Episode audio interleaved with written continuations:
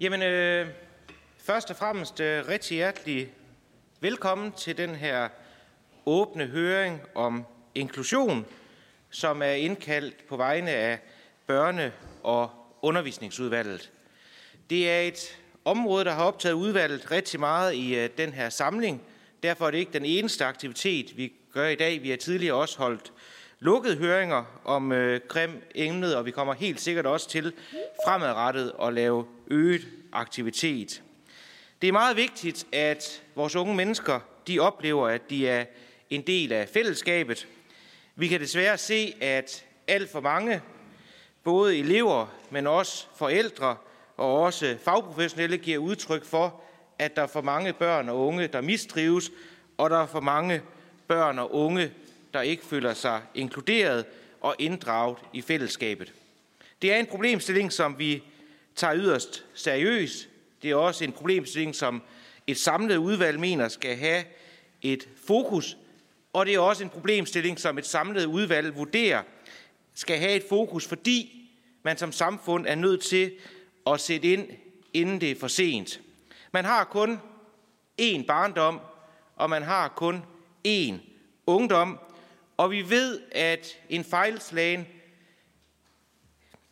indsats på inklusionsområdet, det kan påvirke et barneliv, ikke bare i børneårene, men faktisk resten af livet. Jeg er rigtig glad for, at så mange har sagt ja tak til at komme her til øh, høringen i dag. Vi har tre timer til øh, rådighed. Vi kommer til at styre det med meget hård hånd, så jeg håber også, at folk de vil bære over, hvis jeg korter folk af, fordi vi er nødt til at overholde tidsplanen, så alle kan komme til ord. Jeg skal også for god ordens skyld sige, at høringen i dag den bliver transmitteret direkte, så folk hjemme i stuerne de kan følge med.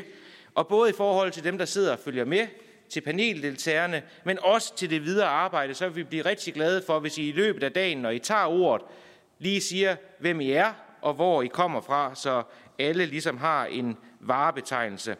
I forbindelse med dagen, så er det muligt at gå på toilet. Det vil jeg bede om, at det bliver gjort herude øh, og ikke rundt på, øh, på Christiansborg, så vi ligesom har folk samlet i forbindelse med den her høring. Det er meget vigtigt at sige. Det er jo, som vi siger, vores allesammens hus, men der er visse regler, man skal huske at sige herinde. Øh, det er sådan meget formelt. Men jeg vil sige rigtig hjertelig velkommen, især til paneldeltagerne. Vi er meget glade for, at især ministeren også har tid til at komme og give øh, hendes besøg og hendes indspark med i forhold til den her vigtige problemstilling. Og når vi nu har det her meget stramme, tætpakket program, så vil jeg ikke trætte jer mere i forhold til tiden for mit vedkommende på nuværende tidspunkt, men give ordet til øh, ministeren. Værsgo og velkommen.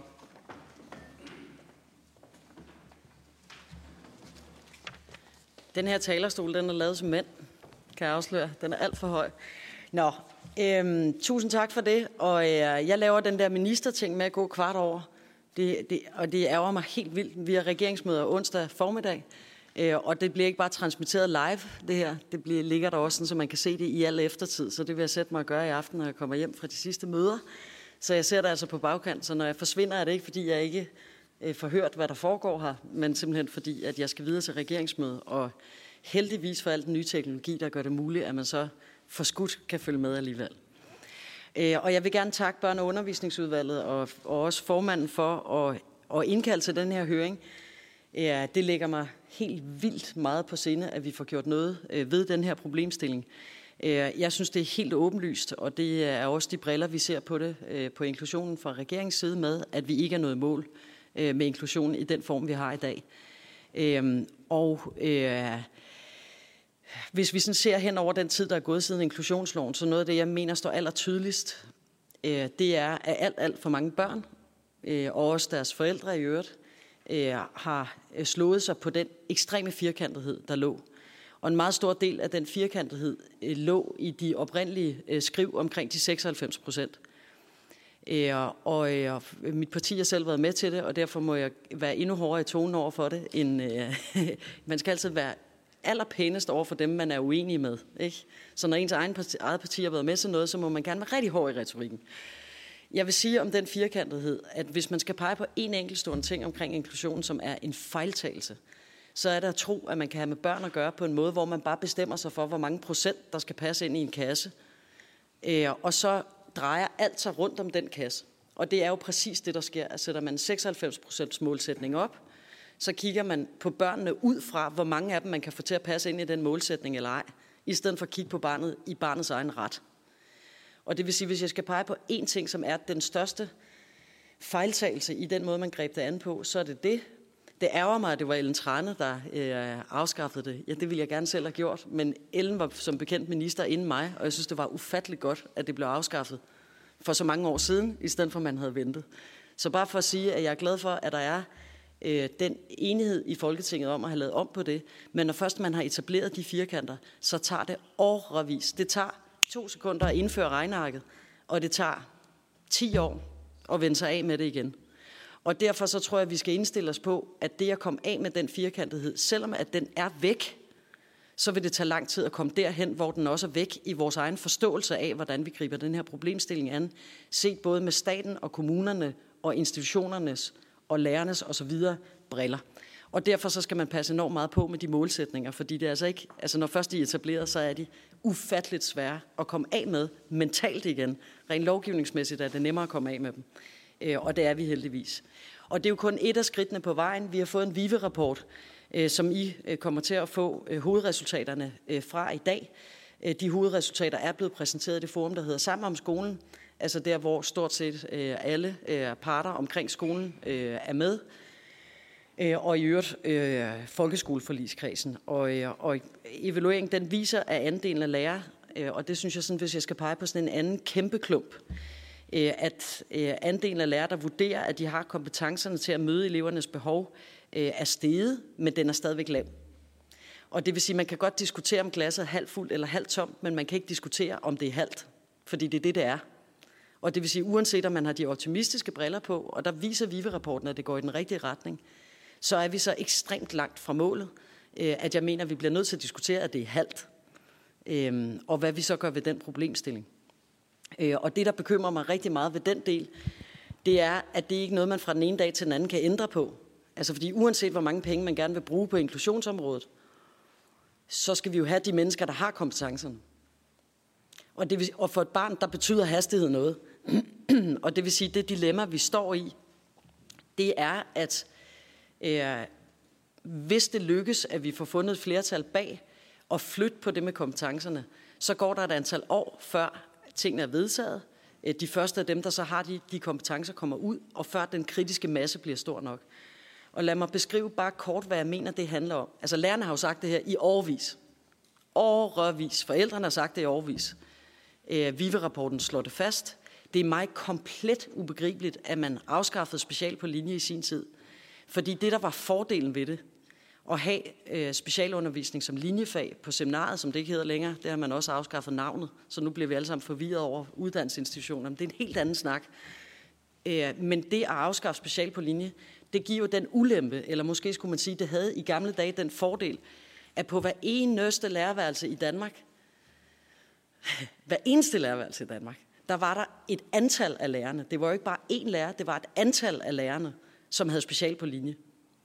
Og det betød, at i stedet for de der ekstremt lange sagsgange, så skal man ringe til kommunen. Nogle steder kan man så booke en special, specialkraft. Altså man kan godt se i sin egen travle hverdag som lærer, at det er en lille smule nemmere, hvis man i frikvarteret, 10 frikvarteret, lige tager fat i en af de der 15 andre lærere på skolen, som har special på linje, og siger, jeg har det her problem med Oscar, som vi i øvrigt har talt om, at jeg ved ikke, hvor mange omgange, fordi der har været nogle andre problemer også, hvor jeg ikke har kunnet finde ud af at håndtere det. Hvad er dit bedste bud på, hvordan jeg løser det? Og man ikke skal ind i alt mulig booking, og man ikke skal ind i alt mulig udredning, og man ikke skal ind i, men det er simpelthen bare tilgængeligt. Og det vil sige, dagen efter, hvor man så prøvede det af, og fandt ud af, at noget af det virkede, noget af det virkede ikke, kan man få ny sparring på det, umiddelbart. Og så ved jeg godt, altså fordi min egen mor har special på linje, og været special af en hel menneskealder, så jeg ved jo godt, at det også er en idealiseret form, fordi dengang havde man ikke det, man har i dag, nemlig co-teaching-princippet. Øh, og det vil sige, der hvor det her bliver idealiseret, det er jo, at dengang var det ikke sådan, at der så var sat ressourcer af til, at den pågældende speciallærer kunne gå med ind i undervisningen. Det var en sjældenhed, og det skulle der også visiteres til. Men nu hvor at vi faktisk har mulighed for, og på skolerne kan disponere over, at der er tolærer og co-teaching, jo ikke i alle timer, men her Gud, hvis det der skal til, det er, at den pågældende lærer så får lov til at gå med ind fra 10 til 11, og så få hjulpet til med de konkrete problemer, der er der er ikke noget redskab, der giver os så store muskler som det. Vi kan godt komme på alle mulige andre idéer. Det er altså meget fint. Jeg har selv en liste på en 15-20 ting, jeg synes, vi skal gøre ved det. Men hvis man skal pege på én ting, der ændrer på den konkrete hverdag for det konkrete barn og for den konkrete lærer, så er det, at der er let øh, og rigelige mængder, let tilgængelige og rigelige mængder af folk, der har forstand på Øh, de øh, specialproblematikker, man nødvendigvis støder på i hvilken som helst undervisningssituation. Øh, og det mener jeg kun, vi kan, hvis vi kommer op på den kritiske masse ude på lærerværelserne endnu.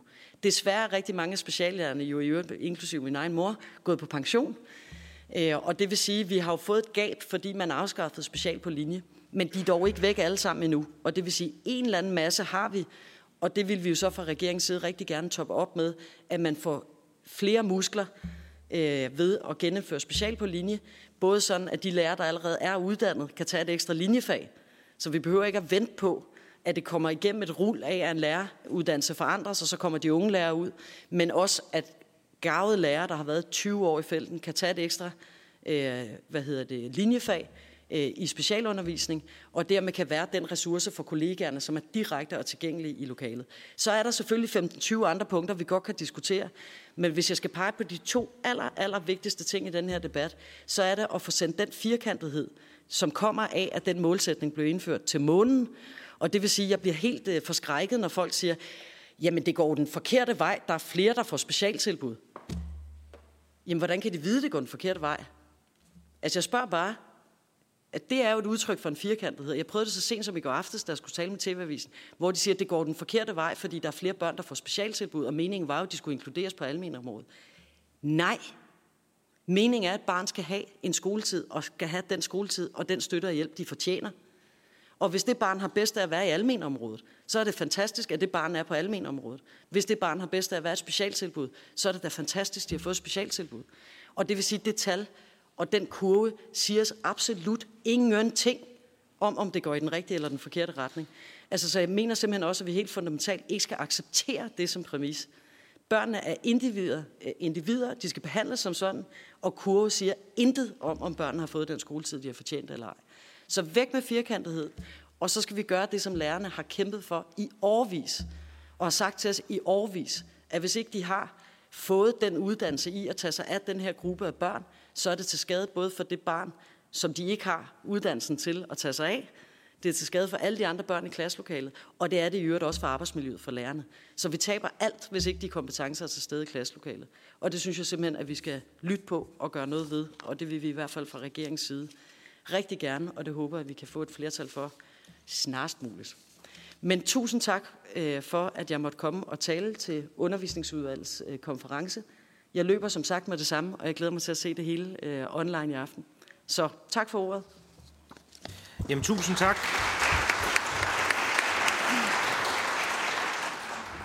Tusind tak til ministeren for at deltage på den her høring. Det er vi rigtig glade for. og Vi er også glade for, at ministeren vil se høringen her i, her i aften. Tidligere minister Ellen Trane Nørby blev nævnt øh, under ministerens indlæg, og måske er der nogen, der har observeret, at Ellen Trane ikke sidder i salen, men jeg kan berolige forsamlingen, at vi faktisk har flere politikere ud over dem, der sidder heroppe foran, der også er med ude på Teams. Og det I ikke kan se dem ude på Teams, så vil jeg lige for god ordens skyld nævne, hvem der er med på nuværende tidspunkt. Det er Ellen Trane Nørby fra Venstre, det er Lotte Rod fra det radikale Venstre, det er Charlotte Mølbæk fra SF, og det er Jan Larsen fra SF. Og hvis der kommer flere på i løbet af dagen, så vil jeg forsøge at orientere om det. Det næste oplæg og indlæg, det er Nana Lindeberg, projektchef, Nationale Forsknings- og Analysecenter for Velfærd, VIVE. Værsgo til dig.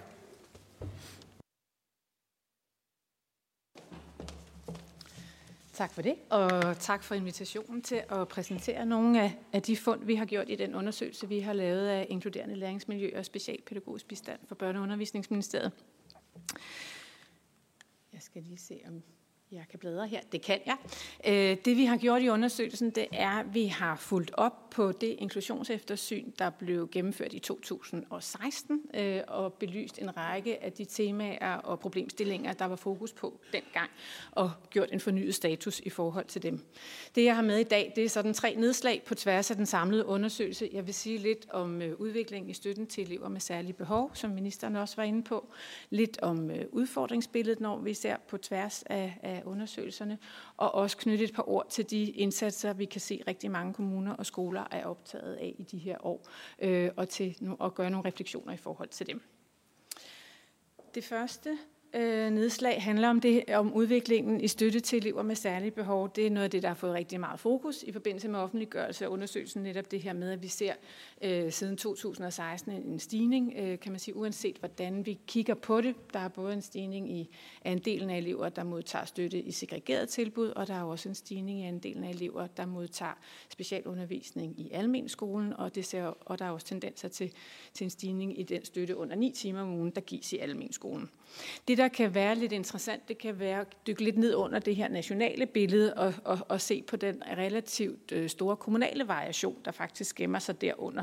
Øh, for der kan vi se, når vi øh, kigger på øh, den segregerede undervisning, at der faktisk er ret stor forskel på, hvordan kommunerne øh, organiserer øh, specialundervisningen til eleverne. De kommuner, hvor flest elever er i specialskole og specialklasser, der er det en 12 procent af kommunens elever, der er i segregeret tilbud, og de kommuner, hvor færrest elever øh, er segregeret tilbud, der er det 2 procent. Og noget af den variation kan selvfølgelig forklares med, at kommuner er forskellige, og kommuner har et forskelligt befolkningsgrundlag. Øh, og der er nogle kommuner, hvor kan man sige, den socioøkonomiske øh, sammensætning af befolkningen tilsiger, at der er behov for, for mere støtte end i andre kommuner. Men, men, men det er ikke hele forklaringen. Sådan, så vi ser det, så er der også nogle faglige og strategiske valg, der bliver truffet i kommunerne, som, som har en betydning for, at, øh, at, at det ser relativt forskelligt ud, når vi kigger på tværs. Støtten til elever øh, kan jo også sådan med fordel ses i relation til sådan den generelle øh, udvikling øh, for børn og unges trivsel, øh, og den generelle udvikling også i forhold til diagnoser blandt børn og unge. Det er noget af det, vi også har kigget ned i i rapporterne. Og det vi kan se, det er, at øh, jeg skal lige sige, at det er jo ikke fordi, der er sådan en en-til-en sammenhæng mellem det at have en diagnose og have behov for, for, for støtte i, i skolen. Man kan godt have behov for støtte uden at have en diagnose, og faktisk også omvendt jo ikke have behov for støtte, særlig støtte, selvom man har en diagnose. Men der er en vis sammenhæng, og derfor er det, er det også noget af det, der er relevant at, at kigge ned i.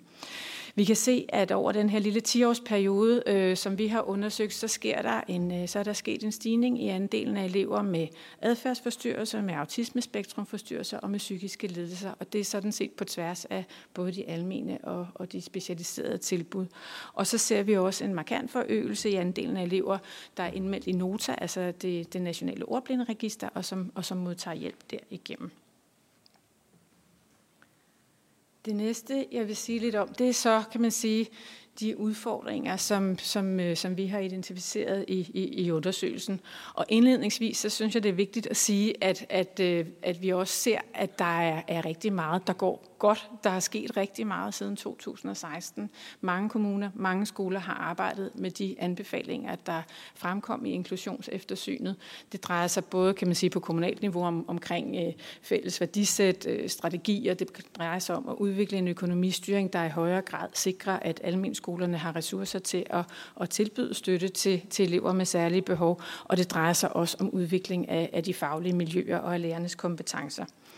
Men vi ser jo også, at, at vi ikke er i land, øh, og, og hvis vi sådan skal pege på de to hovedudfordringer sådan til en kort elevatortale som denne her, så handler det dels om, at, øh, at selvom vi ser en stigning i andelen af elever, der modtager støtte, så, så kan vi altså også fortsat se, at der blandt øh, lærere, blandt skoleledere, blandt forældre er en oplevelse af, at der også er elever, der ikke modtager den støtte, de har behov for. Enten elever, som man oplever har behov for støtte, som slet ikke modtager støtte, eller elever, der modtager støtte, men hvor øh, lærerne omkring dem oplever, at det ikke er tilstrækkeligt omfang. Øhm, den anden hovedudfordring var den, som ministeren også var omkring, som handler om kompetencer blandt det pædagogiske personale. Øh, når vi spørger øh, faktisk alle aktører i og omkring skolen øh, omkring det her med kompetencer, så, så er der en oplevelse af, at der mangler kompetencer øh, hos det almindelige personale i, i skolerne. Og det er særligt i forhold til, til nogle af de målgrupper, som, som vi faktisk så ser, der bliver lidt flere af de her år. Det er i forhold til elever med autismespektrumforstyrrelser, adfærdsforstyrrelser og, og, og socioemotionelle udfordringer. At man bare på, at der oplever almindeligerne, at de ikke har øh, de rigtige kompetencer til at imødekomme elevernes behov.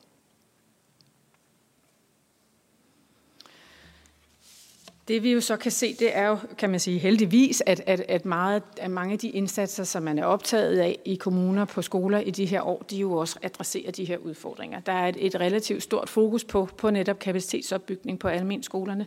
Der er fokus på en fortsat udvikling af PPR i, i relation til at komme, komme tættere på almen skolerne, indtage en mere konsultativ rolle og komme også tættere på undervisningen. Det kræver faktisk også nogle, nogle kompetencer hos PPR, som ikke alle steder er, er tilgængelige i dag, og det kræver også nogle ressourcer. Noget af det, der har været rigtig meget fokus, det er jo den her udbredelse af mellemformer, øh, som altså en, en kombination af almen og specialundervisning. Øh, som mange kommuner, og ja, faktisk stort set alle kommuner, arbejder med i de her år i en eller anden grad øh, har udbredt til deres skoler. Og det er noget af det sidste, jeg lige vil, vil knytte et par ord til. Øhm, de her mellemformer, de kan tilrettelægges på, på forskellige vis.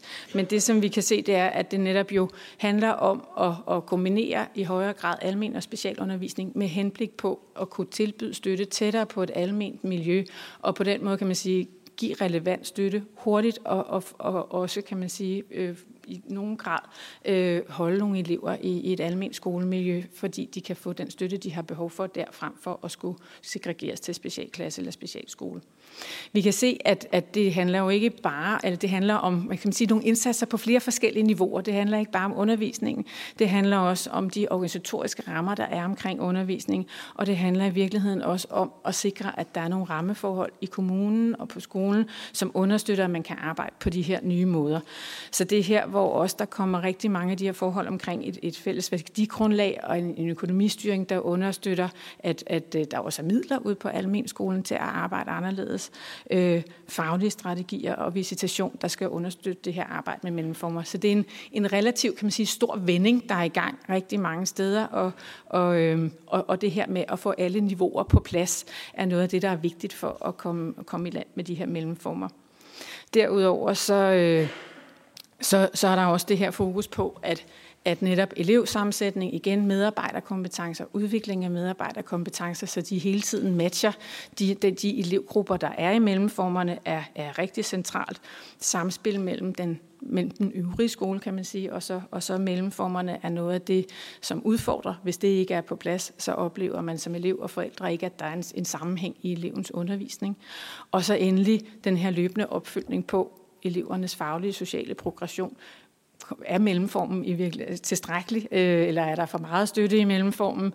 Og også på denne her og, og en, et, et rigtig vigtigt fokusområde i forhold til, hvordan oplever man som elev at modtage undervisning i mellemformen? Opleves det som et positivt undervisningstilbud, øh, frem for forhåbentlig ikke som, som stigmatiserende at være en af de elever, der skal lidt noget andet, end, end, end man ellers gør i almen skolen. Det er nogle af de problematikker og fokusområder, der er, det er rigtig væsentligt at have, at have fokus på.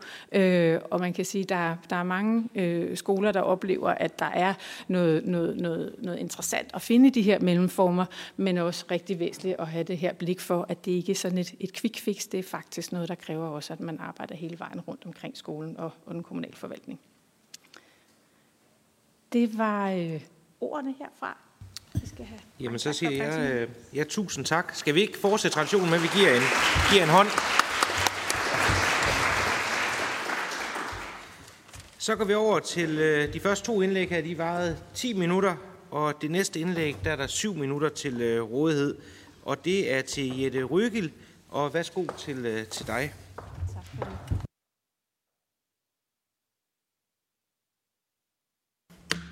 For god ordens skyld skal jeg lige sige, at Jette Røgel er ankechef i klagenævnet for specialundervisning. Ja. Jamen tak for, øh, tak for invitationen til at kort sige noget om øh, udviklingen i antallet af klager og indholdet af de klager, som øh, vi ser øh, i nævnet. Først og fremmest så øh, kan vi sige, at øh, vi, er jo, vi, vi ser jo et forholdsvis lille antal sager øh, på det her område i forhold sådan til den store, den store, øh, den store masse af sager, kan man sige. Eller, øh, og og i, som I kan se på den her første slide her, der har vi i, i de tre øh, foregående år øh, realitetsbehandlet henholdsvis 177, 180 og 148 sager øh, på, på området her. Vi får lidt flere klager ind, så er der en del af de klager, der falder væk på grund af forskellige formelle ting, men, men indtaget af klager er nogenlunde stabilt, og det fald især fra 20 til 21 handler heller ikke om, at vi får færre øh, klager ind. Det er et spørgsmål om, hvordan vi fik dem afviklet i slutningen af 21. Øh, men, men, men antallet af sager ligger her øh, på det her niveau, og, og de tal, jeg så efterfølgende jo så viser jeg her nu, der skal I jo også tage det med det forbehold, at det er et, et, et relativt lille, øh, lille tal, så derfor kan udsvingene jo godt, øh, det kan jo have betydning for udsvingene. Hvis vi så ser øh, først og fremmest på, hvad er det så for nogle, øh, hvad er det så øh, kommunerne, øh, hvad er det for nogle afgørelser, vi får ind, hvad er det for nogle visiteringer, kommunerne har, har lavet, og der kan I jo se her, at I, øh, nu skal jeg lige have bladet op her, fordi jeg lige lidt langt derned og se. Øh, fordelingen af, øh, at, at der har vi jo øh, 10 procent af sagerne, hvor kommunerne har øh, Øh, visiteret til almen øh, med støtte under 9 timer, og så har vi en, øh, en, en relativt stor øh, gruppe på 28 procent, som, øh, som er almen med, øh, med støtte, og en stor del af specialklasse, og specialskole er lidt mindre her. Det ser lidt anderledes ud i, øh, i, i, i 20, hvor den er byttet lidt om. Øh, der er et fald fra, fra 19 til 20, hvor vi færre bliver visiteret til, øh, til almen med støtte. Og i 21 ser den så sådan her ud, hvor man kan sige, at der, der fastholder vi fordelingen mellem, mellem almen uden, øh, uden støtte og med, og så har vi så, øh, at stigningen i kommunernes visitation fra specialskole øh, til specialklasse, der er ændringen der. Det er den, sådan fordelingen er øh, i de sager, vi får ind.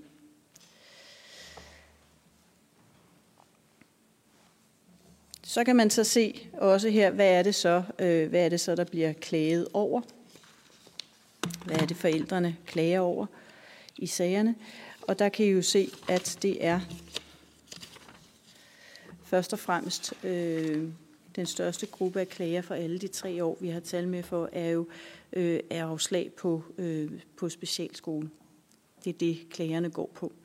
Og de går jo så på to, I ligger jo to kategorier. Dels øh, de sager, hvor kommunen har visiteret til specialklasse, med forældrene øh, i højere grad, eller ønsker specialskole. Øh, folk, eller der er en tendens til, at, øh, at man ønsker det mest specialiserede tilbud til sit barn. Øhm, og så er der den anden gruppe, og det er der, hvor der er visiteret til specialskole, men hvor forældrene ønsker en anden specialskole end det, øh, end det tilbud, der er lavet eller givet. Og det samme kan man se i forhold til, øh, til, til afslag på klager over specialklasse. Det er de to grupper, øh, hvor, hvor det fordeler sig øh, på.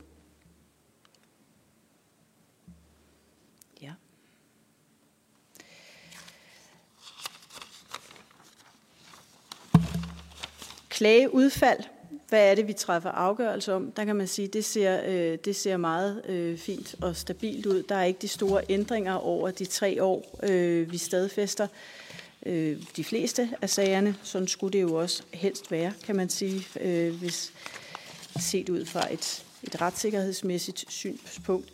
Øhm, der er en stigning i, øh, i hjemvisningerne, øhm, og det skyldes jo, at når vi, vi hjemviser sager, når der ikke har været en, øh, når der ikke har været udarbejdet tilstrækkeligt grundlag, en, øh, eller et aktuelt opdateret øh, grundlag at træffe afgørelsen på. Og hvis vi lige skal folde det her med klageudfald en lille smule ud, så er det der, at øh, vi kan se, at hvis vi lægger de, en interessant ting er, at hvis vi lægger de tre øh, tal sammen, eller de tre år sammen, der har vi i, i, i truffet sammenlagt 199 øh, afgørelser om, hvor, øh, hvor, eller der har været 199 afgørelser om, at barnets undervisningsbehov øh, kan tilgodeses i almen miljøet. Og der har vi i 57 af de 199 sager vurderet, at, barnets behov, øh, at barnet har behov for et mere vidtgående specialundervisningstilbud i behov i form af specialklasse eller specialskole. Og det svarer til, øh, det svarer til de her ændringsprocenter, I kan se øh, ud af det samlede antal ændringer.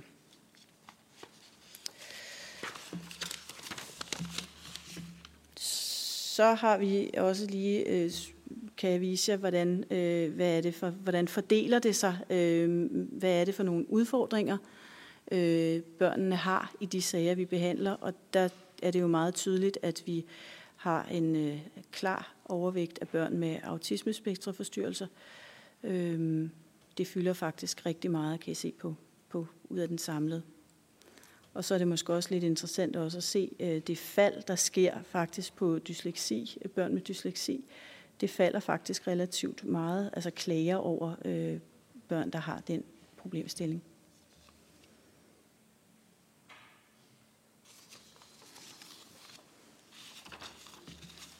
Og til sidst her, som den sidste tal, jeg har med til jer, det er også bare kort for at vide, øh, vise jer, at, øh, at, øh, at de sager, hvor, hvor, øh, hvor, hvor børnene ikke har været i skole, mens vi har behandlet sagen, Øh, der kan I se, at, at øh, fordelingen ligger sådan her, og at næsten halvdelen af de børn, som ikke er i skole øh, på det tidspunkt, hvor vi, øh, hvor vi træffer afgørelsen, eller behandler, mens vi behandler sagen, det er også børn med, med autisme-spektraforstyrrelser.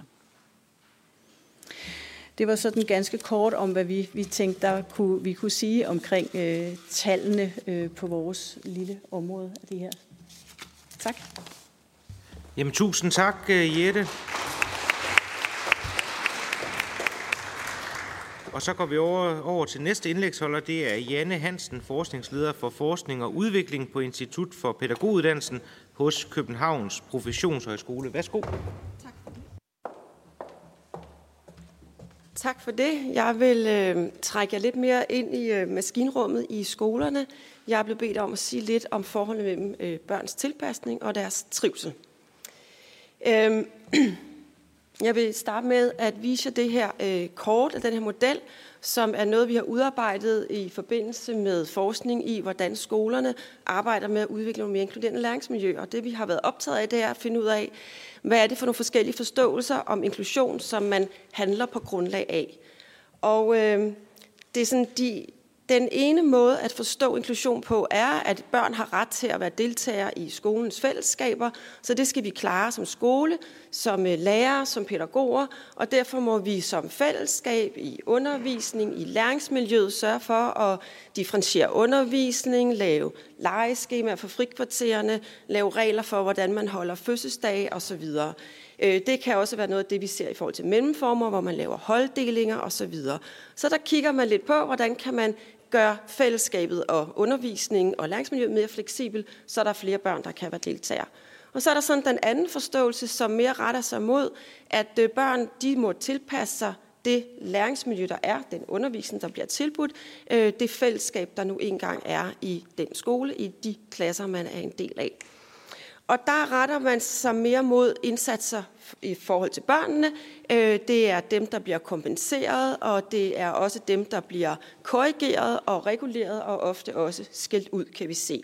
Når man ser, forstår inklusion og handler på baggrund af den forståelse, når man skal udvikle mere inkluderende læringsmiljøer, så betyder det, at, øh, at det også er legitimt at sætte nogle grænser for, øh, hvem der kan deltage og hvem der ikke kan deltage. Og det kan der være mange gode grunde til og mange hensyn.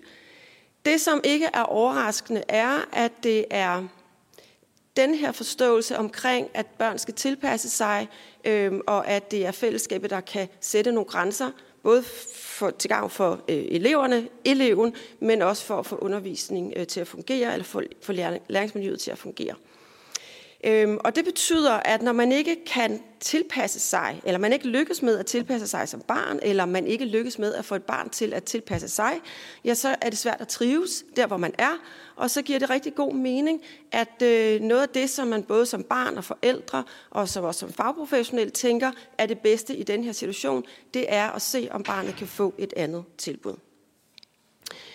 Hvis vi øh, skal øge trivselen og dermed også give flere børn mulighed for at deltage, så skal vi måske i højere grad flytte fokus væk fra at være så optaget af den her tilpasning øh, til det, der er, og, øh, og selvfølgelig stadigvæk tænke i, hvordan kan vi skabe fleksible læringsmiljøer, øh, hvor børn kan deltage, øh, og dermed at børn kan opnå en eller anden grad af social tilknytning til det, de er en del af.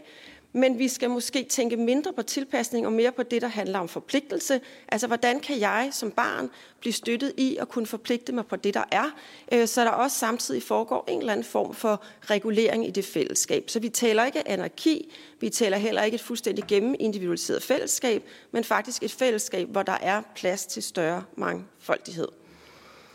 Øhm, og hvis vi skal det, så skal vi måske også begynde at blive mere optaget af, at børn generelt har mere til fælles, end hvad der adskiller dem.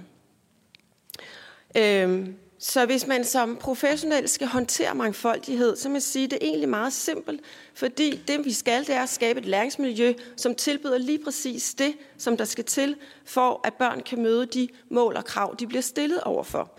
Og når vi ikke lykkes med det, så er det selvfølgelig fordi, det er en utrolig svær opgave at løfte, øh, fordi der er mange bolde i luften øh, i den øh, pædagogiske didaktiske praksis på skolerne. Men det, som alle børn har brug for, det er, at man møder dem i deres følelsesmæssige behov og deres fysiske behov. Øh, at vi indretter skoler, vi har møbler, at vi designer og tænker i, at der er børn, der er forskellige og har forskellige øh, behov. Vi skal også alle sammen, altså alle børn har brug for at blive anerkendt og blive værdsat for det, de er. Øhm, de har nogle forskellige motiver, de har nogle forskellige øh, perspektiver, og selvom at børn kan agere meget uhensigtsmæssigt, er det ikke det samme som, at de ikke har et, et en uh, reel uh, og en egentlig legitim uh, motiv eller perspektiv på det, de gør. Børn skal mødes i deres mangfoldighed, deres præferencer, deres interesser.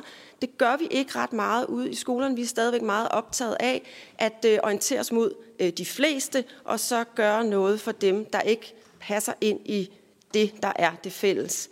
Børn har mange forskellige baggrunde. De kommer med både kulturelt, økonomisk og socialt.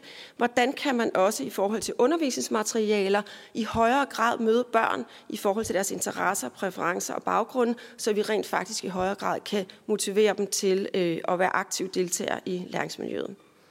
Og så skal vi selvfølgelig, alle børn har brug for at blive hjulpet til øh, at skabe positive interaktioner med de andre børn og skabe gode relationer.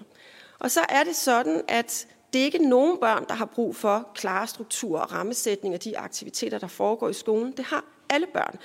Det er utrolig vigtigt, at vi bliver dygtigere til at blive tydelige over for alle børn. Hvad er det egentlig, der bliver forventet af dig, og hvad er det, du kan forvente dig af det, der kommer til at ske her i forhold til de aktiviteter og situationer, der etableres. Hvis det skal lykkes, så er mit øh, vigtigste budskab her, at øh, forskning peger på, at det kan lærer ikke klare alene øh, i klasserummet. Øhm, og derfor er det også vigtigt, at der bliver tilført specialpædagogiske kompetencer, men ikke nødvendigvis til de professionelle, men til undervisningen. Så vi skal i højere grad se på, hvad er det, hvordan kan vi organisere undervisningen på nye og mere fleksible måder. Det er der masser af eksempler på, at vi er i gang med, men vi må også konstatere, at statistikken peger på, at vi i højere grad er optaget af det enkelte barns behov og indsatser i forhold til det enkelte barn. Pointen er her, at den viden, vi har om det enkelte barns særlige behov, skal bruges til at arbejde didaktisk pædagogisk på en måde, så vi møder det barn i pædagogikken og didaktikken. Så det vil sige, at vi har brug for at koble forskellige vidensformer og kompetencer. Øh, der skal være en til stede i matematikundervisningen, der ved noget om matematik, og det er at undervise matematik, men der skal også være en til stede, der har specialpædagogiske kompetencer. Og det handler ikke om, at sådan skal skolen se ud fra 0. til 9. i alle fag, fra mandag morgen til fredag eftermiddag, men skolelederen har en kæmpe opgave med at at øh, kunne vurdere og prioritere, hvor er behovet, og hvor skal vi sætte ind med de her øh, undervisningsformer. Og derfor bliver det tværprofessionelle samarbejde i klasserummet enormt vigtigt at få fokus på, hvordan er det, vi på skolerne organiserer det tværprofessionelle samarbejde, for sådan som det sker i dag, foregår det i langt højere grad uden for klasserummet på møder, øh, som ikke nødvendigvis fører til ret mange forandringer i klasserummet, fordi det i sidste ende er læreren, der skal sørge for at implementere de beslutninger, som nogle andre har truffet på lærernes og børnenes vegne. Ja, så pointen er, det er undervisning, der har brug for specialpædagogisk kompetence. Øh, det er utrolig vigtigt øh, i den her sammenhæng. Tak for ordet. Tusind tak.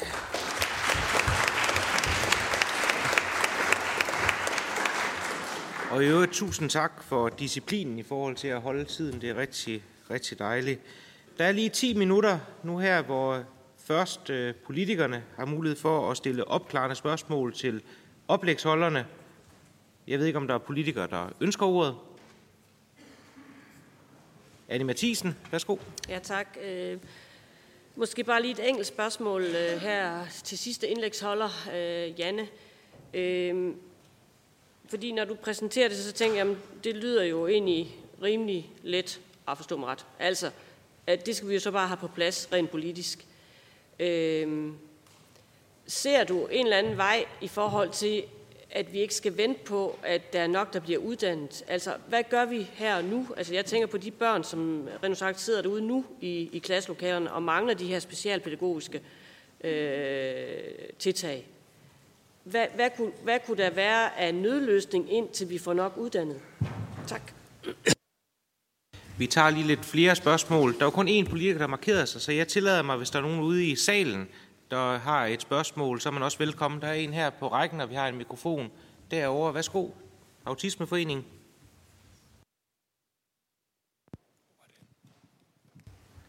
Virker teknikken? Det gør den. Hej, øh, det er Kate Johansen fra Landsforeningen Autisme. Jeg er formand. Øh, jeg kunne godt tænke mig at stille Jette et spørgsmål i forbindelse med øh, visitationerne øh. I hvor mange af sagerne ser I, at der mangler den her psykologiske, pædagogiske øh, vurdering? Tak for det. Og jeg tænker, at vi tager spørgsmålene i den rækkefølge, de blev stillet. Vil I svare? Værsgo. Tak. Jamen, altså, det er jo et nuanceret billede, øh, det er klart, men vi kan se, at når børn bliver mødt på en anden måde, end at være et problem eller være anderledes for de fleste, så gør det faktisk noget ved øh, barnets mulighed for at i højere grad kunne deltage. Masser af skoler, masser af kommuner har øh, arbejder jo med det, med læringsmiljøet og med undervisningen. Det som øh, at ændre den, det, som øh, jeg eller jeg sammen med mine kolleger kunne se i forhold til at kigge på det tværprofessionelle samarbejde og betydning heraf, så kan vi se, at vi bruger rigtig, rigtig mange ressourcer ude på skolerne på at, at øh, holde møder omkring, øh, hvad er det for et problem, vi står med her, hvad er det for et behov, barnet eller læringsmiljøet har, øh, og hvordan kan vi så løfte det? Og så bliver det nogle gange at læreren med til de møder, andre gange er læreren ikke med, selvom det er læreren, der har en bekymring. Øhm, og det er stadigvæk, som jeg også nævnte, læreren, der ligesom skal omsætte det. Vi ved alle sammen, hvor svært det er at forandre vores praksis, og det er rigtig svært, hvis man skal klare det alene. Øhm, så en af pointerne er jo, at der er jo faktisk ressourcer at hente i forhold til at holde færre møder og få de kompetencer og viden, der er ude på skolerne, ind i klasserummet, der hvor børnene er, der hvor problemerne opstår, og der hvor de jo også skal løses. Jette, der var også et spørgsmål til dig. Ja, altså øh, det er jo, vi, vi så jo sidste år, at det var i, altså der hjemviste vi 17 procent af, af vores sager, øh, og, og det er den typiske hjemvisningsårsag, at vi ikke har den øh, pædagogisk-psykologiske vurdering, eller at den ikke er tilstrækkelig øh, up-to-date i forhold til det tidspunkt, hvor vi, hvor vi, øh, hvor vi behandler sagen. Så det er den hyppigste. Om det er den eneste hjemvisningsårsag, det er det ikke, men, men, men, og det, har jeg ikke, altså det kan jeg ikke sådan komme ind på et helt konkret tal, men det er, men det er den hyppigste hjemvisningsårsag. Tak for det. Nu skal vi prøve for første gang i dag at komme ud på Teams ud i øh, skyen, fordi Jan Larsen fra SF har også bedt om ordet. Vi kan godt lige nå en kort spørgerunde til. Jan Larsen, er du med? Ja, jeg er med, og jeg håber, at lyden går igennem. Det går fint igennem. Værsgo til dig. Tak. Jeg har et spørgsmål til Vive øh, øh, omkring det her fokus på øh, personalets kompetencer. Øh, og der blev der også til sidst i, i oplægget nævnt noget omkring, at der er også noget, der handler om rammevilkår. Øh, jeg kunne godt tænke mig at prøve at få uddybet, om man har undersøgt sammenhængen mellem øh, hvad skal man sige, kompetencer og, og rammevilkårenes øh, betydning, rammevilkår i bred forstand. Øh, fordi noget af det, som jeg i hvert fald hører og kender til, det er, at, øh, at øh, der i hvert fald er steder, hvor man har arbejdet med kompetencer, herunder øh, co-teaching og, og andet, men at der som regel altid opstår nogle rammevilkår, som gør, at man ikke lykkes med det. Så pointen er egentlig bare at sige, hvis vi sætter fokus på endnu flere typer kompetencer, øh, så er det godt nok, men hvis det andet er en så øh, vigtig og underliggende øh, hvad skal man sige, øh, betydning, som gør, at vi ikke lykkes, så kunne det være interessant at få det belyst. Tak for det, Jan. Så har Jakob Sølhøj fra Enhedslisten også bedt om ordet. Værsgo. Tak for det. Det er, er nok både til Nana og til Jette. Øhm, når, når man kigger på øh, antallet af sager øh, i klagenævnet, så er det jo relativt lille. Relativt lille.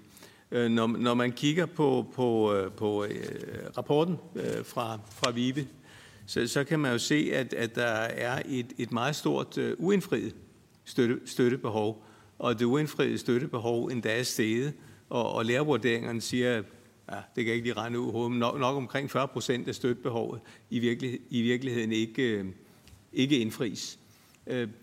Kan I sige et eller andet om, hvor, hvordan kan det egentlig være, at der er så mange, der øh, ikke får øh, dækket deres behov for støtte, og hvordan kan det egentlig være, at det ikke afspejler sig i en større klagemængde i, øh, i klagenævnet for specialundervisning? Nana første besvarelse, derefter Jette. Værsgo, Nana. Ja, jamen jeg kan starte med spørgsmål omkring øh, kompetencer og rammevilkår. Øhm, vi har ikke, kan man sige, sådan, øh, været dybt ned i det, men det er noget af det, vi også har været rundt om i vores, vores kvalitative interview, og, det, og, og, og, og som du indikerer, så er der jo, kan man sige, så, så, så er der noget, der handler om rammevilkår, og ikke blot handler om viden, når vi taler om kompetencer. Øhm, der er dels altså et oplevelse af ikke altid at have, have tilstrækkelig viden i forhold til, hvordan man didaktisk kan, kan, kan understøtte forskellige målgrupper, men det hænger også sammen, kan vi se, når vi gennemfører interview med, hvordan, altså med, med udfordringer i forhold til så at konkret at omsætte den viden i den skole hverdag, man, man er en del af, og hvor noget af det, Jan er inde på omkring at være alene lærer øh, i, i, et, øh, i et klasserum med, med 26 elever, selvom man har viden i forhold til de forskellige behov, der kan være i klasserummet, så kan det være vanskeligt at omsætte det, og det er noget af det, der ligesom også giver sig til udtryk ved, at man, man så tilkendegiver, at jeg mangler nogle kompetencer. Så, så, så jeg, jeg er enig med spørgeren i, at der er, der er en sammenhæng der. Øhm, skal jeg bare fortsætte i forhold til... Ja, du har lidt tid nu, ja.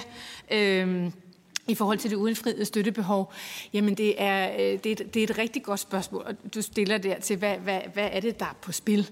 Øh, og det er jo, kan man sige, det, vi har jo desværre ikke sådan et design i undersøgelsen, hvor vi har kunne følge op og spørge ind til, jamen hvad er der så? Altså man kan sige, noget af det, der forhåbentlig er på spil, det er, at for nogle af de her elever, er der en proces i gang øh, i forhold til at få afklaret, øh, hvad, hvad, hvad er det for en form for støtte, der skal til at få, at få afstemt det. Øh, for andre af de her elever, så vil mit bud være, men det er et bud, for det er ikke noget, vi har undersøgt meget øh, til, til bunds. Det vil være, at der kan være nogle, nogle organiseringer omkring klassen, som man så tænker, det kan måske også være noget af det, der kan støtte i forhold til denne her øh, elev. Øhm, men vi kan jo se, at, at altså, en ting er, at lærerne angiver, at der er et uindfriet støttebehov, men når vi så kigger på, på de registerdata, vi, vi har adgang til for de her konkrete elever, så kan vi jo se, at det er nogle elever, der, der, der trives relativt dårligt og klarer sig relativt dårligt fagligt. Øhm, men, men vi har ikke øh, forfulgt, om der også er indgivet klager for de her elever fra deres forældre. Ja. Tak for det. Jette, vil du supplere? Jamen, jeg ved ikke, om jeg kan komme det så meget nærmere, men det er jo rigtigt nok. Det er jo altid et, et super interessant spørgsmål, og er, hvorfor klager folk ikke? Altså, det kan, der, det kan der jo være rigtig mange årsager til. Ikke? Altså, det kan jo være noget med, hvordan er klagesystemet. Det kan jo være noget med, har man ressourcerne til at, at gøre det, eller kan det, som du siger, at man i virkeligheden er i gang med en eller anden proces, og, og, og, og det kan være, at det, det, det bliver godt nok, eller øh, folk, øh, forældrene tænker.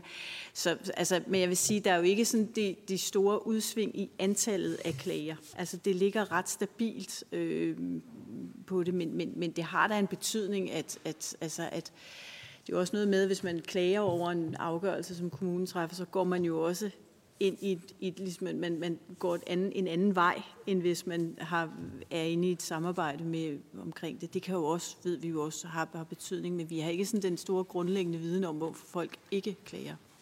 Men, men, men det er interessant. Tak til øh, spørgsmål og svar. Så går vi over til anden runde, og øh, den har vi kaldt, hvorfor går det godt med inklusionen nogle steder og skidt andre steder. Og der har vi også en række spændende oplægsholdere. Den første, det er Andreas Elkær, skoleleder. Og jeg tænker, Andreas, du selv lige må fortælle, hvilken skoleform du er skoleleder for. Det er noget med fire skoler, som jeg kan se. Det er en almindelig øh, grundskole, øh, folkeskole fra 0. til 9. Jeg har en slide, der lige giver nogle stikord på det. Øh, tak for invitationen til at dele viden her. I skolerne i Esbjerg, der har vi ikke løst problemerne med inklusion, men vi arbejder på at blive dygtigere til at skabe de her inkluderende fællesskaber. Og vi er som så mange andre optaget af at se barnet og den unge i en kontekst, og ikke i et individorienteret fejl- og mangelperspektiv. Og vi arbejder i det her brede forebyggende felt. Vi tror på, at vi må kigge på den unge og på barnet i kontekst af vores fællesskaber, vores undervisning, vores fritidspædagogik. Når et barn og en familie oplever vanskeligheder og problemer i skolen, og vi tror på, at det er vores fremmeste opgave ved siden af undervisningen at sikre, at alle vores elever er del af et eller flere fællesskaber. Vi tror på betydningen af en pædagogisk tænkning og tilgang til vores arbejde, altså en tænkning, der vægter socialisering og undervisning, der har fokus på betydningen af relationer, på vigtigheden af tilhørsforhold og vægtning af elevens almindelige dannelse. Det er som om, vi nogle gange glemmer, at inklusion er os alle sammen. Der er sådan en underforstået forforståelse om, at inklusion kun gælder for de børn og forældre, som oplever skolevanskeligheder og har eller får brug for mere specialiseret tilbud. Sådan ser vi ikke på det. Øhm, inklusion handler om alle børn. Det handler om alle forældre og alle vores medarbejdere.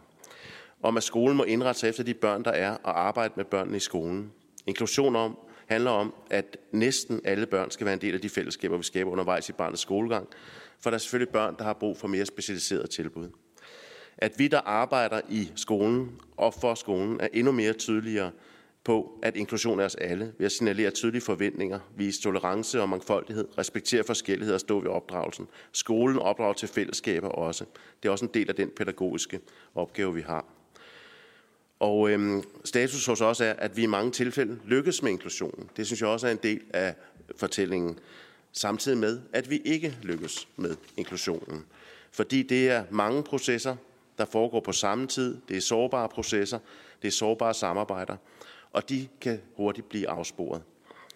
På Esbjerg Skole har vi valgt at fokusere på at blive endnu bedre til at inddrage forældrenes stemme øh, og den unge stemme i de mødeformer og de dialoger, vi har øh, når vi møder børn, der har øh, vanskeligheder eller ikke trives i skolen. Vi samarbejder med en, øh, eller vi arbejder med den løsningsfokuserede tilgang og et børnesyn, som understøtter den tænkning. Vi inddrager barnets den unge stemme, fordi vi oplever, at det virker i rigtig mange tilfælde. Det er en udvikling, som vi har sat i gang for flere år siden, og det handler grundlæggende om et menneskesyn, om at skabe rum og plads til flest mulige børn i vores skoledistrikt på vores skoler. Og det er selvfølgelig en, til, en, øh, en tilgang, der er inspireret af, af meget af den forskning, der øh, er kommet frem i de senere år. Samtidig har vi også som andre oplevet en udvikling, hvor efterspørgselen på specialiseret tilbud på psykologfaglig bistand er steget meget kraftigt. Og det er en udvikling, som medfører flere og flere børn med diagnoser. Og det er en udvikling, som vi tror på, vi må og skal arbejde med i høj grad, også ved at kigge på vores egen praksis. Øhm, og det her med at ændre fokus fra at se på barnet som et problem, eller barnet som et, øh, hvad hedder det, det er barnet, der har problemet, til at se på barnets deltagelse i den kontekst, i den undervisning, øh, vi arbejder i. Og det gør vi, fordi vi tror på, at vi ved at møde hinanden tidligere i dialogerne, ved at stille de rigtige spørgsmål, ved at inddrage elevens og forældrenes stemmer i mere ligeværdige relationer, bedre kan nå nogle fælles forståelser, og bedre kan skabe en positiv udvikling for barnet i det konkrete fællesskab sammen og dermed kan vi forebygge og foregribe fravær, skoleværing, angst, der udvikler sig over lang tid, og mange andre situationer, fordi det er et stort og bredt og et kompliceret felt, vi arbejder i.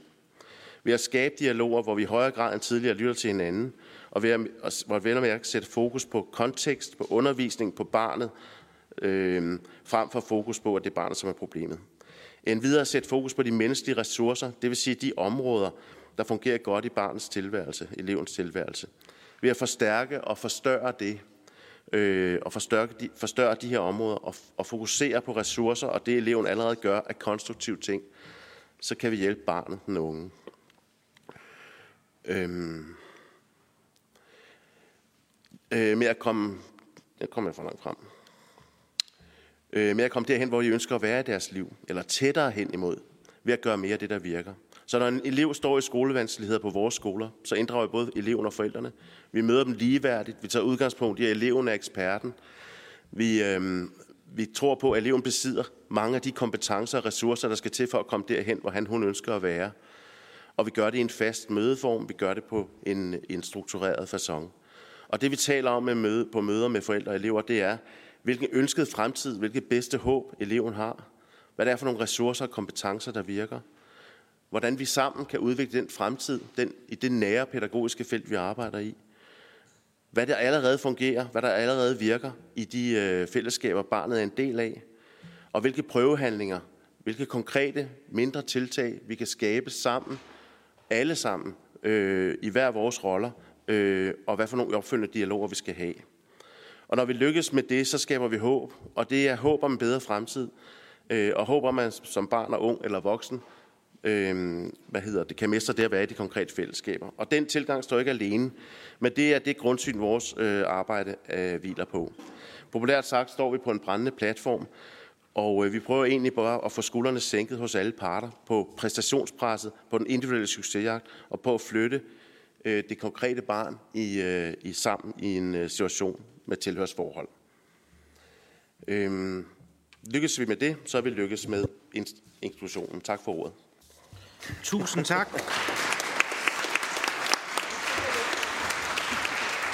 Og så er det endnu en skoleleder, øh, Christian øh, Hyltoft øh, Hellum fra Aarhus. Måske lige en tand tilbage. Jamen, øh, også tak, fordi jeg måtte komme. Jeg vil sige, at vi har gang i noget, som jeg tror øh, faktisk virker. Til sommer der er det syvende år i træk, at vi starter næstklasser øh, og næstklasser er klasser, hvor der er fire børn i autismespektret, som er visiteret af PPR, og så er det 12 børn fra, fra, fra distriktet, som øh, kommer der til. Og syv år i træk, der starter vi to næstklasser og to distriktsklasser.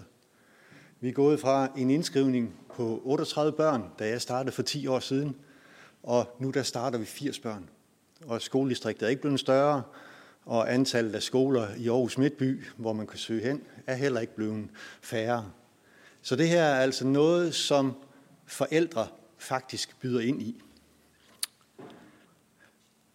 Det vi øh, gør, når vi går ind og kigger på det, det er, at vi siger, at for at få det her til at fungere, så skal nødskallen fungerer. Der er ligesom fire ting, vi hele tiden prøver at holde op for at have styr på, er vi på rette vej, når at vi med god specialpædagogik i almen delen får det her til at lykkes. Ved vi, hvorfor vi bedriver skole? Har vi aftalerne på plads med politikerne i Aarhus og med PPR? Det har vi. Det er et godt samarbejde. Den væsentligste del har personale styr på, hvad de gør.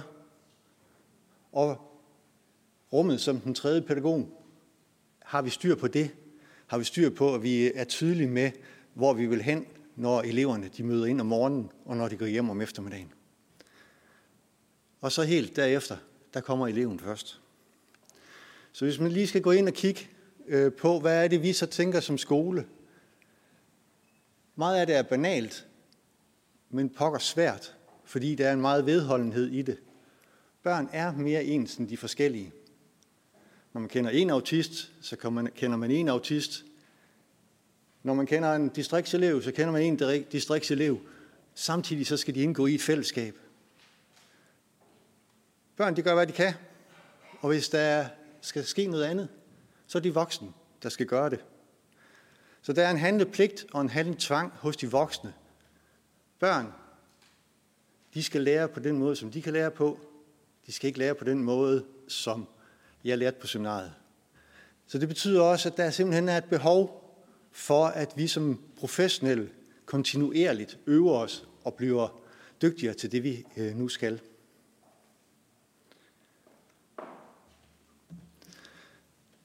Systemstrukturerne er ret væsentlige. Det er jo noget af det, der i hvert fald som skoleleder gør, at jeg kan være rimelig tryg. Det er, at jeg er sikker på, at de penge, som jeg tror, jeg skal have for at få det her til at løbe rundt, det kører. Og der kan man sige, at det har fungeret godt i Aarhus. Vi er blevet permanent gjort. Den måde at tænke undervisning på, det er noget, som man politisk siger, det vil man. Det giver en ro. Det giver en ro, at jeg ved, at det her løber rundt. Der ligger en business case på, at de her næstklasser, de koster faktisk ikke mere for kommunen, end hvis det var sådan, at man kørte det alment. Jeg får pengene fra specialområdet, og jeg får distriktspengene, og det kan faktisk løbe rundt. PPR har fået en ny rolle i det her.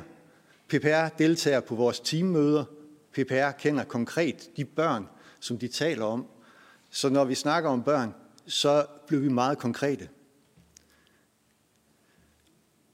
Så kan man sige, at noget af det andet, der også er væsentligt i det her, det er netop, at vi skal have en viden.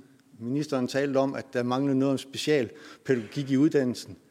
Og der har vi simpelthen gået ind sammen, det er meget enig i, der har vi gået ind sammen med PPR og har uddannet, udviklet vores eget efteruddannelsesforløb, som bygger på, at vores praktikere kan gå ind og give andre praktikere viden om, hvad virker, samtidig med, at PPR kommer ind og fortæller, hvad er autisme? Hvad er ADHD? Så det ikke er noget, vi tror, men det faktisk bygger på noget fakta. Og så tør vi også det, som det står med tjeklister.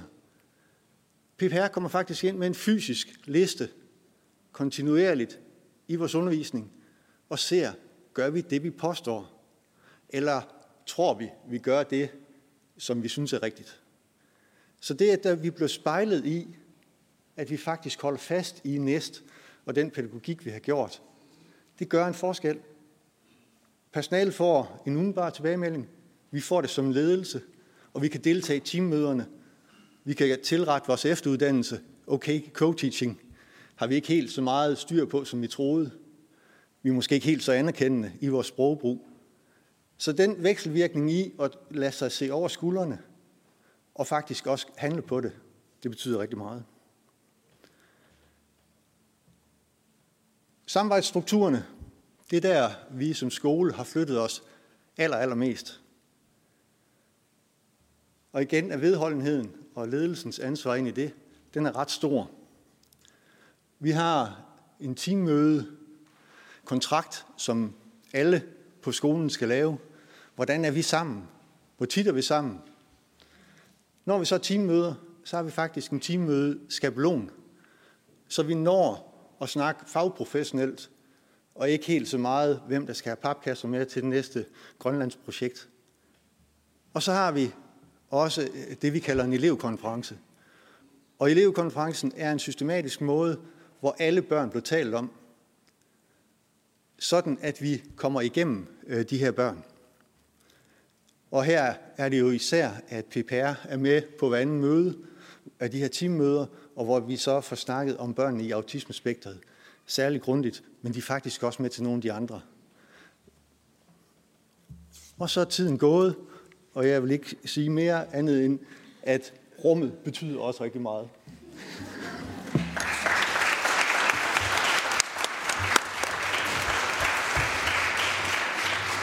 Tusind tak, og så skal vi en tur til øh, Svendborg ved Christian øh, Hanberg Klift. Værsgo, også en skoleleder. Ja, tak fordi jeg måtte komme. Øh, jeg skal prøve lynhurtigt at give jer nogle eksempler fra praksis. Øh, hvorfor er det, vi som skole, hvorfor er det, vi som kommune øh, er på vej til at lykkes? Vi er absolut ikke 100% i mål, det må vi sige, for det her er ikke et quick fix. Det er et langt, langt sejt træk. Forhåbentlig kan vi inspirere, vi kan komme med nogle forskellige ting her.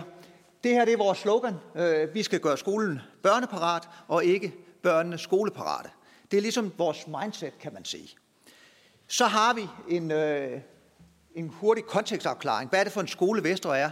skole er. Vi er en øh, skole i Svendborg by med 350 inklusionsbørn. Alle børn kalder vi inklusionsbørn, fordi det er ligegyldigt, om man er dybt begavet, eller man har nogle udfordringer på andre øh, parametre. Så kan vi sige, at det er et fælles projekt for alle vores børn, øh, eller for alle vores medarbejdere, at være øh, klar til at modtage de her børn. Som I kan se, så kommer der børn fra alle samfundslag. Vi har 24 nationaliteter, 26 forskellige sprog osv. osv. Øh, nogle af de ting, som vi ligesom kan måle os på, hvor vi tænker, det er der, vi lykkes med inklusion, det er det her med, at vi de sidste fem år faktisk kun har haft en segregering på adfærd. Vi har en høj elevtrivsel i de nationale trivselsmålinger, og vi har et rigtig lavt sygefravær hos vores personale, og de bliver der frygtelig længe, kan man sige, og det er dejligt.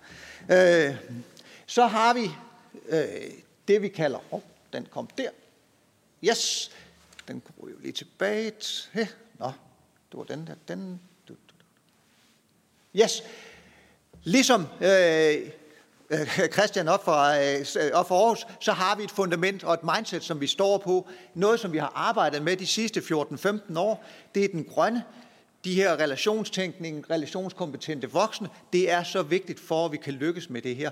Så har vi den gule, det er, det er som vi alle sammen skal kunne også, altså klasserumsledelse, samarbejdsstrukturen osv. osv. Det kommer vi lidt ind på med PPR også lidt senere. Og så er der selvfølgelig nogle af vores øh, medarbejdere, både lærere og pædagoger, som skal have noget specialviden i forhold til, vi har nogle familieklasse, vi har nogle omsorgsgrupper, vi har skilsmissesgrupper, og vi arbejder rigtig, rigtig meget med co-teaching, hvor vores vejledere gerne skulle kunne øh, komme ud og understøtte vores medarbejdere. Så har vi den her model, den hænger øh, i alle vores mødelokaler, øh, som viser vores medarbejdere og vores forældre, hvad er det for nogle veje, vi kan gå. Der er rigtig, rigtig mange veje inden, øh, og der er rigtig meget hjælp, fordi vi er aldrig alene om den her opgave. Det er et fælles anlæggende, et fælles projekt. Vi arbejder kun i teams, øh, hvor tingene bliver arbejdet med, og vi som ledelse og PPR understøtter selvfølgelig alt det, vi kan. Så har vi rigtig meget fokus på at forstå vores elevers sprog og adfærd. Øh, fra den her begreb med, at børn ikke vil, til de ikke kan. Og det skal vi så lære dem. Fordi vores mindset siger, at der er ikke nogen børn, der står op om morgenen og fortæller sig selv, jeg kommer i skole for at ødelægge Christians undervisning og Christians dag. De kommer for at gøre det bedst, de kan. Og hvis vi kan, øh, den adfærd, de så udviser i skolen, den må vi kunne forstå, eller prøve at forstå og analysere, og så prøve at ændre den ting og den kontekst, vi, vi stiller de her børn i. Så gør vi rigtig meget ud af det her også. Det er at inddrage børnenes perspektiver. Vi øh, tager ud og interviewer børnene i skoleledelsen. Øh, hver andet år er vi rundt og hører, hvad er en god skoledag, hvad er en god time, hvad er en god lærer, hvad er et godt fællesskab for jer. Og den viden, som børnene har, for de er eksperter i deres eget liv, den er, den er abnormt vigtig for os, når vi planlægger øh, skoledagen.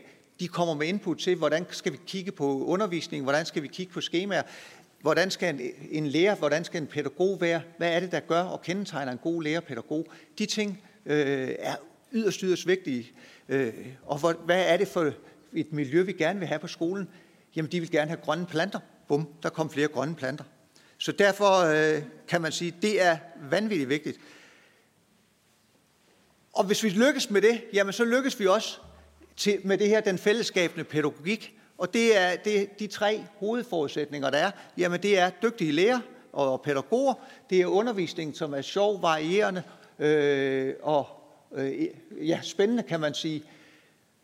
Øh, og så venner og gode klassekammerater. Det her med, at vi arbejder rigtig, rigtig meget med at prøve at skabe et miljø, hvor der er en lav indstigning, men der er højt til loftet, hvor alle børn oplever succeser hver dag, når de kommer i skole. Så er der den her, den er, siger, ryger vi lige hurtigt over, fordi den er ikke så spændende.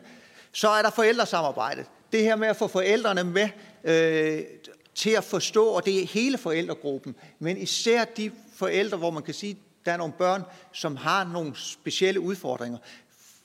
Få dem til at føle sig trygge, skal have tillid til, at vi som skole og i samarbejde med dem kan lykkes for, at deres børn får den bedste skoledag. Det er rigtig, rigtig vigtigt, og noget, der kræver rigtig, rigtig meget øh, arbejde.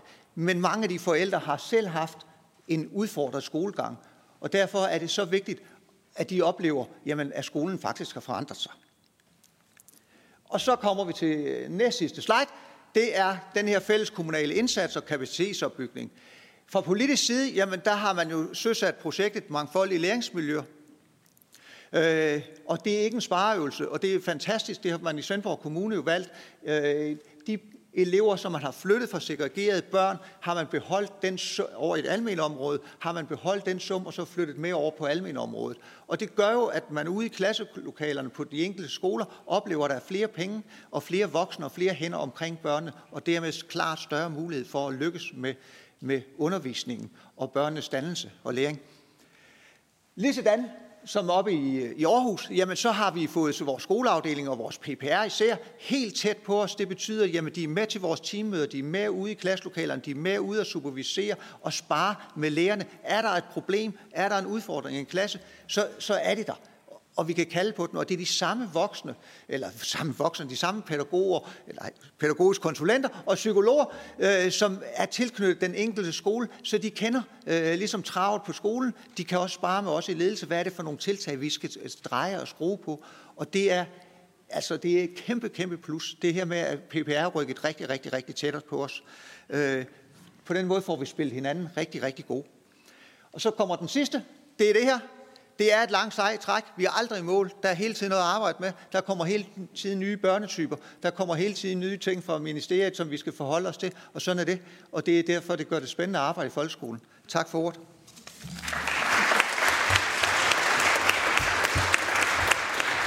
Jamen, tak for det. Jeg ved ikke, om jeg har hørt det som en opfordring til, at der bare skulle sendes flere ting ud. Det tror jeg nu ikke. Men det næste, det er endnu en skoleleder. Vi skal også til Fyn, nemlig til Nyborg, og det er Lars øh, Svendsen. Værsgo. Tak. Ja, tak for invitationen. Øh, jeg hedder som sagt øh, Lars Busk Svendsen, og jeg er skoleleder på Birk i Nyborg Midtby. Øh, det er en skole med ca. 480 elever og 50 ansatte. Det vi er en meget bred og en meget mangfoldig skole. Øhm, jeg vil også sige det sådan indledningsvis, ligesom min kollega, at vi synes, vi lykkes bedre og bedre i forhold til det her. Øhm, og, og, og et af de parametre, man kan, sådan, det er, jeg synes, øh, det er oplagt for os at sige, at vi visiterer gennem de sidste 20 år, så visiterer vi ganske få til specialtilbud, og jeg synes, vi rammer bedre, apropos den tidligere, at det må jo handle om at finde det bedste tilbud for barnet. Det er altid målet. Øhm, vi er blevet bedre til også at skal man sige, sluse elever tilbage. Der vil godt give et lille eksempel, for det er ikke længe siden, vi fik en elev øh, retur øh, til almenår fra specialskoler. Det synes jeg, det er en vigtig del af den her drøftelse, og det hele det her debat også, at det, at, vi, at man, når man er kommet øh, i specialskole øh, eller specialområde, at man så ikke bliver, bliver der. Det er jo det, der er ambitionen også, at vi ikke på den måde fastholder børn og unge mennesker resten af livet. Vi har fået en dreng tilbage, og øh, han er med succes tilbage, fordi det, der han i nogle år har gjort og trænet og udviklet i ham, vi får ham en bedre skolekontekst på en heldagsskole i Nyborg Kommune. Nu er han tilbage, og at det lykkes, at han er tilbage, og at han ifølge ham selv trives og føler sig inkluderet nu på BK-skolen, det er, at vi har et rigtig, rigtig tæt samarbejde mellem specialskoler og almindelige skoler. Succesen bygger i høj grad på, at de lærere, som nu har ham i hverdagen på BK-skolen, har en samstemt og ensartet pædagogik og en tilgang i mødet med drengen. En tilgang, der jo er baseret på de anbefaler, de erfaringer, som øh, vi har, de har fået i dialog med PPR og med de, øh, de lærere på, på heldagsskolen. Øh, og det her med den gode og den samstemte pædagogik, det vil jeg gerne være lidt tilbage til. Jeg har valgt så lidt at anlægge øh, det perspektiv, som jo også er blevet gentaget mange gange, at øh, hvis vi skal lykkes med de her børn, så skal vi lykkes gennem os voksne. Øhm, det er jo sådan også på BRK-skolen, at alle vores skoleelever, de profiterer altså af forudsigelighed, tydelighed i mål og forventninger, og så individuelle hensyn. Og det er jo ikke kun de børn, der har særlige behov. Øhm, specialpædagogiske metoder og værktøjer og tilgang til alle børn godt, og det er vi slet ikke i tvivl om. Og det, det der tætte samarbejde, som jeg nævnte før, som er helt aldeles afgørende. Jeg vil bare jo understrege det, min kollega også har sagt, at det, at vi rykker tættere sammen i bussen med PPR, med familiebehandlere, med socialafdelingen, det gør vi, synes jeg, rigtig, rigtig godt i Nyborg Kommune. Der er igennem årene blevet skabt nogle tværfaglige teams, som er helt tæt på, og det er alt afgørende. Øhm, når vi på BRK-skolen elev forældre og personale taler om, at vi synes, vi lykkes bedre, og når vi lykkes, så vil, så vil sige, at der er nogle helt afgørende øh, forudsætninger, som er opfyldt. Det er, som jeg lige nævnte før, når eleverne oplever en samstemt pædagogik og didaktik fra alle lærere og pædagoger i teamsene omkring klassen og holdet hele dagen. Særligt ved overgang fra lærer til lærer, eller fra pædagog til pædagog, fra aktivitet til aktivitet. Altså det her med ensartetheden, trygheden og en tilpas forudsigelighed for alle elever, hvor det er også de, de individuelle hensyn og til de enkelte elever i gruppen er indarbejdet. Og så er det, når lærere og pædagoger føler sig kompetente og mægtige øh, i forhold til at være afmægtige. For den virkelighed har, har vi ved Gud også ofte på en skole. Altså følelsen af afmægtighed. Det er, den, det er den, vi skal til liv, så det gør vi jo, at når vi som professionelle oplever, at vi har metoderne og tilgangene, som virker, og som vi i hvert fald nogenlunde mestrer, der oplever også, at personalet oplever, at de er på vej. Og så er det, at når, når medarbejdere kan få lov til at prøve sig frem, lære sammen, justere løbende i samarbejde med inklusionsteam på skolen, vil jeg sige lidt mere om, eller det kommunale videnscenter, specialskolerne, og med det team, som jeg før nævnte, altså de forskellige tværfaglige grupper. Det er helt afgørende. Og så er det altså, når vi lykkes reelt at differentiere undervisningen og skoledagen med de her hold, øh, differentierede sammensætninger, både på skoledagen og indholdet, i fællesskaber. Altså det er, når vi reelt lykkes med det, og ikke bare taler om dem, når vi lykkes med det. På BK-skolen, der har vi, ligesom alle andre, som arbejder intens med det, der har vi jo mindre hold, hvor vi træner sociale færdigheder og kompetencer med få elever ad gangen. Vi har holddelinger på niveau, vi arbejder med coaching. Og så er der noget af det, som vi for alvor begynder at, at kigge efter, det er nogle, øh, skal vi sige, nogle, nogle andre tilgange, hvor vi altså får kroppen og følelserne mere med. Der er sansemotorisk træning for de yngste elever og for særligt udvalgte elever. Det giver mening, sagde en far til mig en dag. Jeg kan se, det giver mening, og det starter med at sige, hvad søren har vi i gang i her? Er det nu skole? Det giver mening. Og det gør det jo ikke bare for de professionelle og forældrene. Det gør det jo i høj grad for de elever, der har brug for at være en del af det yogahold, vi faktisk også har, hvor man oplever, at den her impulsstyring, at det at mærke sig selv, bliver understøttet. Og så har vi også øh, morgenhold, hvor der er nogle elever, der møder ind helt konkret ind til en voksen og får en bedre start på dagen, end at vade lige ind ud fra cyklen, ind til de andre 25-26, og så kører vi. Det virker jo ikke for alle. Så derfor er det bare sådan helt konkretiseret igen, øhm, at vi går ned og prøver at, at arbejde med den her, at, at en skole, der altså ikke ser ud, øh, ens ud for alle elever i klassen, øh, og bestemt ikke ligner den, vi kender fra vores egen tid. Og så er det jo, når vi, øh, når vi lykkes med, at vi har mest mulig viden om det enkelte barns udfordringer, samt et fagligt godt klædt på til at understøtte i skolekonteksten. Og så, hvad der også er sagt flere gange, en tæt, tæt dialog med forældre. Ikke bare med de forældre til de særligt udfordrede børn, men med hele forældregruppen. Og der har vi meget at lære nu. Der har vi meget at dyrke her. For vi skal have en bred og en solid opbakning for hele øh, forældregruppen, hvis vi skal lykkes med det her inklusion. Og der synes jeg, der, der har vi stadig noget at arbejde med. Så vil jeg godt lige øh, nævne et konkret tiltag, som, øh, som vi på Birk Hovedskolen synes, vi har succes med. Det er, at, øh, at ledelsen har besluttet at ansætte nogle mennesker på fuld tid til et, i et inklusionsteam. Altså mennesker, der har en spe, specialpædagogisk baggrund, uddannet i vejledning. Fordi det, det i høj grad kan være medvirket til, det er, at de kan vejlede og spare med lærer, pædagoger, forældre. De kan understøtte og tårholde teamsene i forhold til at sikre den her før omtalte fælles pædagogiske tilgang i løbet af hele dagen. De arbejder tæt sammen med PPR, familiebehandlere osv., og så holder de jo også små oplæg og inspirationstid. Op, op, op, så gik tiden. Jeg er ked af det. øhm, så hvis jeg kan få lov til at lige tage en kort, øh, kort så, så det her, jeg vil, hvis jeg må sige det helt kort, i forhold til det her med, at vi, øh, vi skal lykkes rigtig meget med, det blev sagt også fra ministerens side, de her specialkompetence, som skal ind på skolen, men det går ikke med bare at sende mine medarbejdere på kurser. Vi skal ind og skal træne, og vi skal øve det, og vi skal træne, og vi skal øve det i virkeligheden. Og så vil jeg bare understrege den pointe før, at når vi gør det tæt sammen i det tværfaglige, så lykkes det her bedre. Men det kræver nogle ressourcer, flere om det. Det er sagt tidligere. Kan vi være flere om det, så kan vi lykkes derude. Så må jeg hellere stoppe talestrømmen. Tak for øh, det.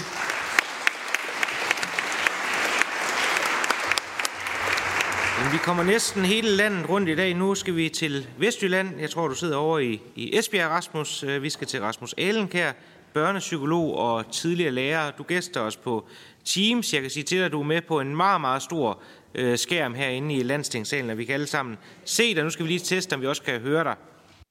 Er der hul igennem? Der er hul igennem. Er Værsgo, hul? Rasmus. Det er godt. Tusind tak. Jeg sidder her i Aarhus til Lærfest og er, tusind, jeg er rigtig glad for, at jeg har fået lov til at være med her i et lille kort oplæg. Øh, jeg arbejder som ekstern konsulent på skoler i hele landet, og jeg skal i dette oplæg sætte fokus på en række fællestræk for skoler, der, som jeg oplever, der har et stort inklusionspotentiale. De her fællestræk de dækker, over, øh, dækker i praksis over en bred vifte af faktorer, der kendetegner mange facetter af skolens praksis, og i det her oplag, der når jeg altså ikke at få alle nuancer med. Men jeg har valgt at sætte fokus på de elementer, som jeg mener er særlig væsentlige i relation til dagens formål. Og overordnet set, så kan man sige, at de her skoler, vi taler om, de er almindeligvis er kendetegnet ved, at det fysiske miljø er sundhedsfremmende, at det relationelle miljø er kendetegnet ved empati, tryghed og stabilitet, og at det opgaveløsningsmæssige miljø er kendetegnet ved fokus, engagement og differentiering. Og spørgsmålet er nu, hvordan en sådan praksis fremelskes. Og allerførst, og vi kan lige så godt sige det som det er, så handler det om økonomi og ressourcer. Skoler, hvor i ressourcerne er afstemte med opgavens belastningsgrad, de klarer sig tydeligvis bedre end skoler, hvor i økonomien er stram. Og jeg ved også godt, at det ikke bare handler om penge, men så alligevel. Når der eksempelvis er 24 elever og kun én voksen i en børnehaveklasse, eller i hvilken som helst anden klasse, så er der almindeligvis ikke meget overskud til de elever, der har specialpædagogiske behov eller brug for anden støtte eller deromkring i undervisningen. Og jeg har ikke noget endegyldigt bud på en økonomisk fordelingsnøgle, da det altid vil afhænge af den konkrete problemstilling. Men det synes i praksis, at fordelingen af ressourcer i mange tilfælde foretages af beslutningstagere, så ikke, der ikke kender det enkelte barn, den enkelte klasse, den enkelte skole og den enkelte problemstilling. Og i den forbindelse kunne jeg godt tænke mig, at skolelederne fik lidt mere at sige. Tildeling af ressourcer må bero på et lokalt og konkret børneperspektiv, som vi også tidligere har hørt om, med, med hvilket den enkelte skoleleder betragter verden fra barnets og måske også familiens synsvinkel. Og ud fra den betragtning afgør, hvad der skal til for at fremme det enkelte barns deltagelsesmuligheder. Og dernæst så handler det om de voksnes arbejdsmiljø. På skoler, hvor stress og frustrationsniveauet blandt personalet er lavt, så jagter man altså tydeligt et mere anerkendende, nysgerrigt og løsningsorienteret børnesyn. Dette positive børnesyn kommer altså alle børn til gode, både dem, der har specialpædagogiske udfordringer og dem, der ikke har. Et anerkendte børnesyn kræver overskud i medarbejderflokken, og derfor må jeg understrege nødvendigheden for nødvendigheden af ordentlige arbejdsbetingelser for skolens medarbejdere. Og med ordentligt, så mener jeg eksempelvis, at der er passende tid til forberedelse, at der er passende tid til mødeaktivitet, at der er passende tid til samarbejdsaktiviteter, at der er hurtig adgang til rådgivning og supervision, hvis man kommer i tvivl, og ikke mindst, at der er mulighed for at være to om opgaven i klassen, når det er nødvendigt. Og det er det ofte, særligt hvis der er en længere periode, hvor I klassen ikke har haft en god tid. En sund og velfungerende arbejds- medarbejderflok skaber stabile og forudsigelige læringsbetingelser for alle skolens børn. Og særligt for børn i udsatte positioner er det vigtigt, at hverdagen ikke præges af vikardækning, af konstante lærerskift og dermed nye voksne, der skal dannes relationer til. Og når vi nu er ved det der med stabilitet og forudsigelighed, jeg støder desværre ofte på trivselsudfordringer i skole, skolen, der til dels kan forklares med strukturelle forandringer i børnenes skolehverdag, eksempelvis i form af sammenlægning eller opsplitning af umiddelbart veletablerede skoleklasser. Sådanne struktur- omstruktureringer er gift for børn i udsatte positioner, der som overlevelsesmekanisme bruger uforholdsmæssigt meget energi på at navigere i de nyetablerede sociale dynamikker. Jeg så meget hellere, at disse børn brugte deres sparsomme overskud på at lære, på at trives og på at finde sig selv. Vi voksne, vi skal simpelthen tage børnenes fællesskaber alvorligt. Længere er den ikke. Og når vi omstrukturerer børnenes fællesskaber med et pennestrøg, så viser vi desværre børnene, at vi ikke tager deres fællesskaber alvorligt. Jeg lægger mærke til, at mange børn har svært ved at mestre overgangen fra daginstitution til grundskole. Og denne iagtagelse bakkes eksempelvis op af forskningsrapporten Mental Sundhed og Psykisk Sygdom hos 0-9-årige fra Vidensråd og Forebyggelse 2021. Nogle gange så er overgangen svær, fordi det enkelte barn ikke udviklingsmæssigt er klar til at gå i skole, når skolen starter. Og det kan jo være udtryk for barnets almindelige psykologiske udviklingsniveau, som måske er forsinket i forhold til de jævnaldrende. Men det kan også være udtryk for specifikke diagnostiserbare udviklingsforstyrrelser, som eksempelvis autisme eller ADHD. Men det kan også være udtryk for, at der i daginstitutionerne er for lidt tid og overskud til at etablere trygge tilknytningsprocesser i børnehøjde. Hvorfor børnene bliver det, der i fagsproget hedder sekundært usikkert tilknyttet.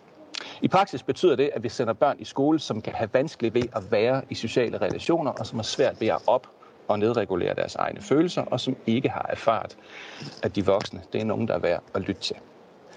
Når børnene til gengæld kommer i skole efter at have gået i en daginstitution, hvor der er tid og overskud, og hvor overgangen mellem skole og daginstitution betragtes som et samarbejdsanlæggende, ja, så går det altså meget bedre for alle børn, og også dem, der har specialpædagogiske behov. Et godt, helt konkret eksempel, det er Chili-projektet i Haderslev Kommune under ledelse af daginstitutionsleder Birgit Kristine Schering. Og her er der helt fra vuggestuealderen fokus på reduktion af stress, på glæde, på nærvær, og så på nogle få af de fællesskabspraksisformer, der kan skabe en rød tråd i overgangen fra det ene undervisningsmiljø til det næste. Til gengæld så er der i Haderslev meget lidt fokus på at lære bogstaver, tal og alt det andet, som børnene alligevel nok skal lære hen i skolen, når de kommer så langt. Så i Haderslev, der tyder noget på, at de har knækket koden. Slutligt, og jeg skal nok stoppe nu, så vil jeg understrege nødvendigheden i, at vi som inkluderende system erkender, at mangfoldige børnegrupper kræver mangfoldig organisering. Aktuelt ser vi en bevægelse mod såkaldte mellemformer, der netop bryder med den traditionelle opdeling mellem almen og specialpædagogisk organisering. Og jeg hylder den her måde at gøre det på, og jeg har ventet længe på det, lige siden jeg i nullerne begyndte at interessere mig for inklusionsområdet.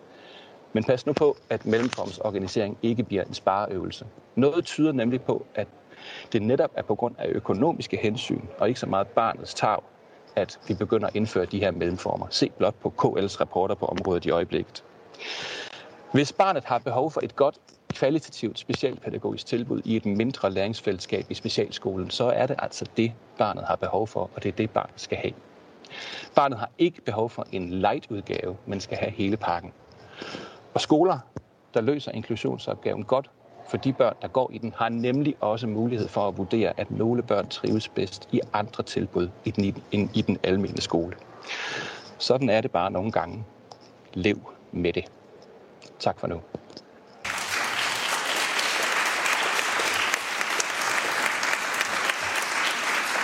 Jamen tak skal du have, Rasmus. Og hvis du lige bliver hængende i hvert fald lige lidt endnu, fordi vi har en mulighed for at lige nå et eller to, måske endda tre opklarende spørgsmål. Og Annie Mathisen og derefter Charlotte Anja fra Venstre og Charlotte Mølbækker fra SF. Værsgo, Annie. Tak, og tak for nogle rigtig gode indlæg. Øh, nu, øh, nu alle øh, jer kære skolefolk, som vi har hørt øh, lige nu, øh, og hørt jo om fantastiske gode succeser.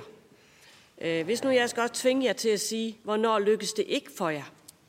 Øh, altså det er jo fordi, øh, vi holder jo mest af at høre om succeserne, men, men øh, selv hos jer, og det er måske mest til Christian og Andreas, altså selv hos jer må I vel have oplevet, hvor I måtte opgive, eller hvad? Og hvad skyldes det så?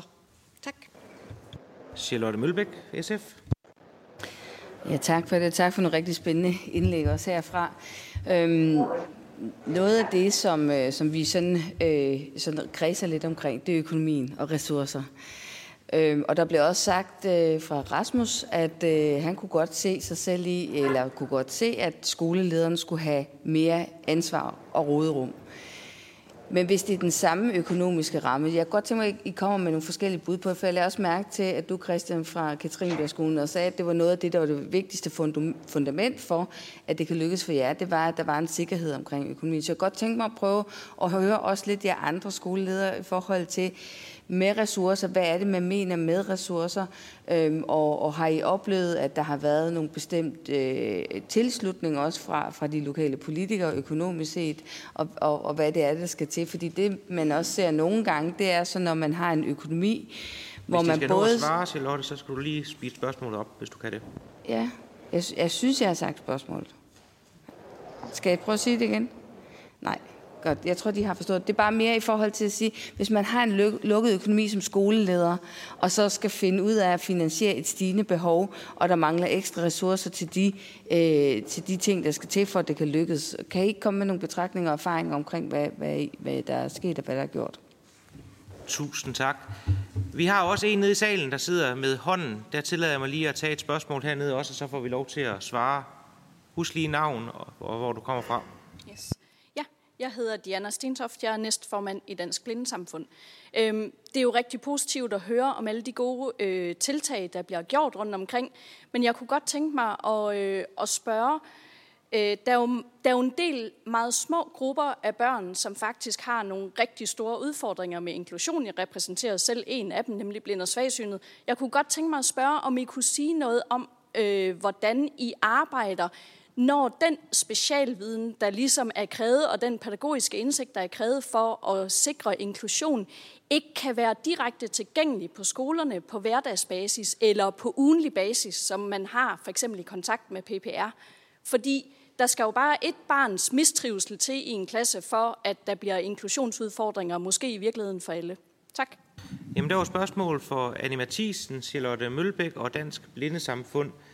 Jeg hørte, at skolelederne de var lidt i, øh, de var, der var efterlyst nogle spørgsmål der. Kan I selv lige finde ud af, hvem der starter dernede?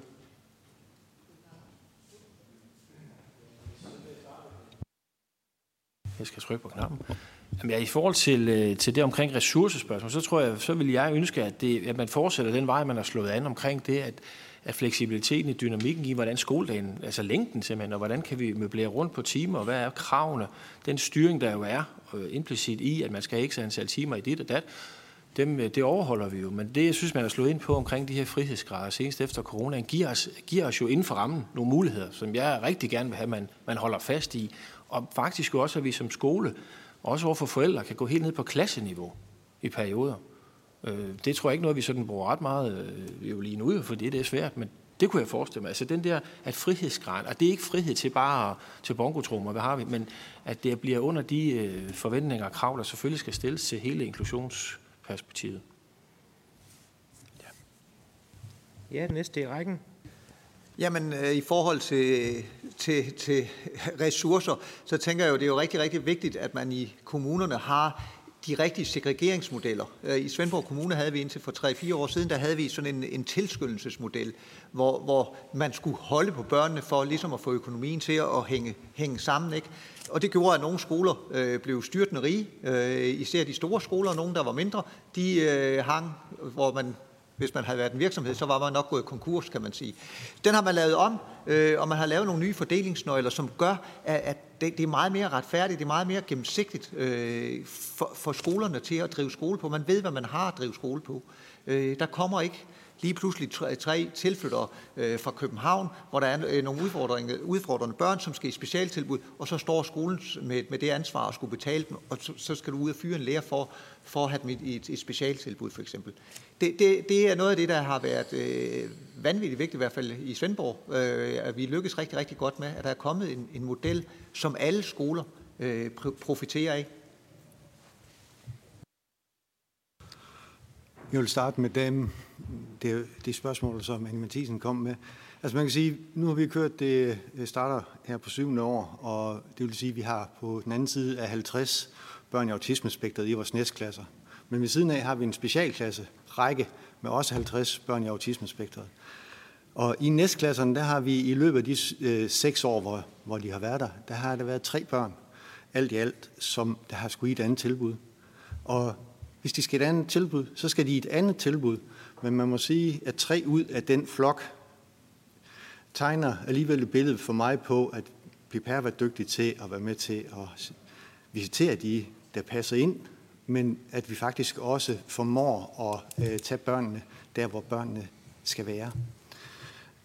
Så var der et spørgsmål for, i forhold til øh, øh blinde og svagsynet, og man kunne sige, sig sige andet. Vi har også på skolen øh, både nogen, der er blinde og svagsynet, og Bratteville og øh, muskelsvind, og der er lidt af hvert. Og egentlig så kan man sige, at for mig at se, så er det den samme del, som var det næst. Det kræver viden, og det kræver, at man øh, får indrettet rum og skole til, at man kan være der. Så øh, helt konkret i forhold til den elev, som vi har, som er øh, næsten blind, så er det selvfølgelig personlig hjælp til at kunne komme rundt og være. Og så skal vi jo sørge for at indrette klassen og de omgivende ting, så at den elev passer ind i det. Så for mig at se, det er de samme dele, der gør sig gældende. Det er viden, og det er ønske om, at det skal lykkes. Økonomi tror jeg, jeg har sagt noget om.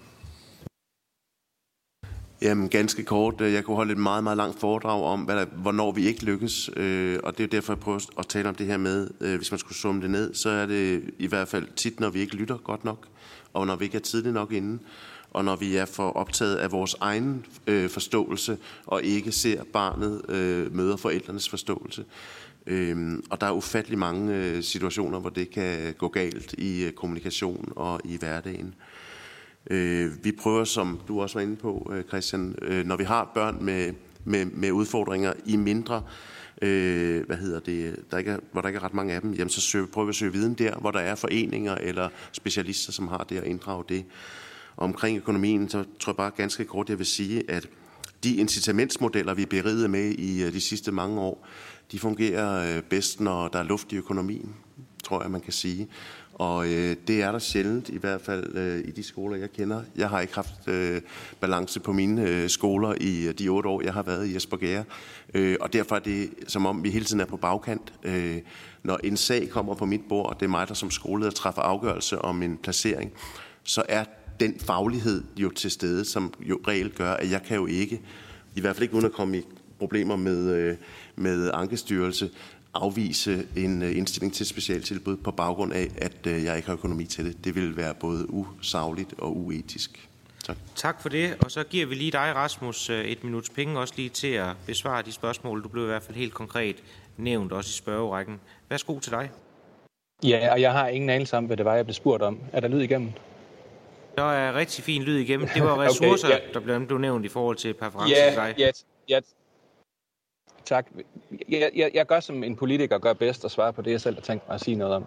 Så, så jeg vil sige, hvis jeg skulle komme med et, et, et overordnet øh, bud på, hvordan vi skal bruge økonomien, så vil jeg sige, at der eksisterer i bedste velgående et individpsykologisk fokus i praksis. Det kan jeg godt forstå, der gør, for når man som øh, underviser har ansvaret for en hel klasse, og der er en klasse, der, en, en enkelt elev, der meget synligt øh, giver udtryk for, at det her det fungerer ikke for vedkommende, jamen så, så vil man meget ofte tænke, at der er jo nok et eller andet ved det her barn, der ikke fungerer.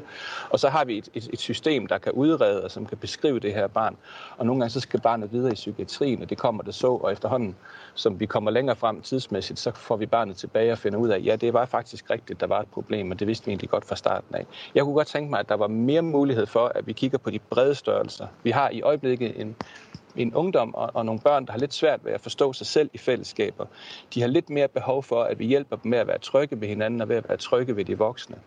Øh, og, og mit, mit approach til hele det her Øh, øh, inklusionsfænomen, vi taler om i dag, er netop, at hvis vi får gode og tydelige og trygge almene fællesskaber, så er det noget nemmere at være en, der har det svært.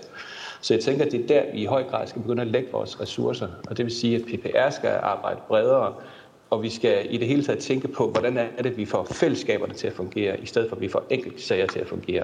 Og så tænker jeg, at med den tilgang vil der være mere overskud til at have med de børn, der er særligt udfordret at gøre. Tak skal I alle fem have. Skal vi ikke give de fem øh, en hånd?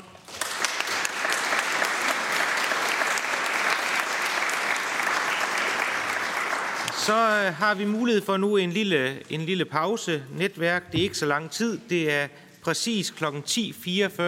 Vi starter igen øh, heroppe, hvor Danmarks Lærerforening er på, og der skal vi også lige have lidt udskiftning i panelet, og det vil Dan for udvalgssekretariatet være behjælpelig med, fordi vi skal oplægge holderne, der skal i næste runde herop. Men øh, god pause, og så ses vi igen 10.44.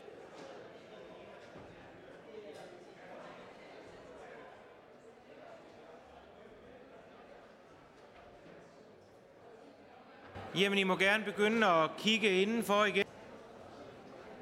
Ja, klokken den er øh, falden i slag, så de sidste, de øh, har lige mulighed for at indfinde sig, inden dørene de øh, lukkes. Nu går vi over til øh, tredje runde. Og øh, tredje runde, den har vi valgt at give overskriften, hvordan får vi bragt alle de gode eksempler fra skoler, hvor det går godt med inklusionsindsatsen ud til alle kommuner og alle skoler jeg skal for god ordens skyld også sige, at udvalget de havde forsøgt øh, at invitere en øh, politiker fra kommunernes landsforening. Det var ikke muligt, men i dagligdagen har vi heldigvis en god øh, dialog med KL. Men bare for at sige, at KL med politisk repræsentation naturligvis også har været indbudt til at give et oplæg. Det desværre ikke kunne lade sig gøre. Men heldigvis så har vi fået mange andre dygtige og gode, kompetente folk med, og den første, vi skal høre, det er Juliane Ø.V. Christensen, uddannelsespolitisk konsulent ved Danmarks Lærerforening, og du er allerede klar. Værsgo. Tak for det, og øh, tak for indbydelsen til at sige noget. Øh, I Danmarks Lærerforening er det her øh, det mest interessante og relevante for os. Når vi spørger lærerne, hvad den største udfordring i skolen er, jamen så er det inklusion. Og når vi... Hov, kan jeg få slidet op? Ej, fedt. Det er bare for at understøtte også, lige min egen talerække. Øhm, altså, når vi så spørger dem, hvorfor det er, at det er den største udfordring, jamen, så er der jo, som jeg også har allerede kunne høre, et vyre, altså myriader af mange grunde til det. Men det, der virkelig går lærerne på, det er i bund og grund, at alle har et ønske om, at alle børn har ret til den undervisning, der passer præcis til deres behov i det fællesskab, altså have mulighed for at deltage i det fællesskab, som skolen giver.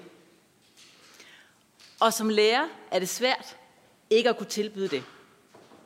Man ved, hvad der skal til, men rammerne er der måske ikke. Så derfor så er vi smadret glade for, at vi jo igen har fokus på det, og at vi sammen om skolen har særdeles meget fokus på inklusion. For det her det er en super kompleks opgave, som vi som lærer, eller vi som skoleleder, eller vi som KL ikke kan løse enkelstående, men som vi skal gøre sammen i den sindssygt vigtige dialog, vi har gang i.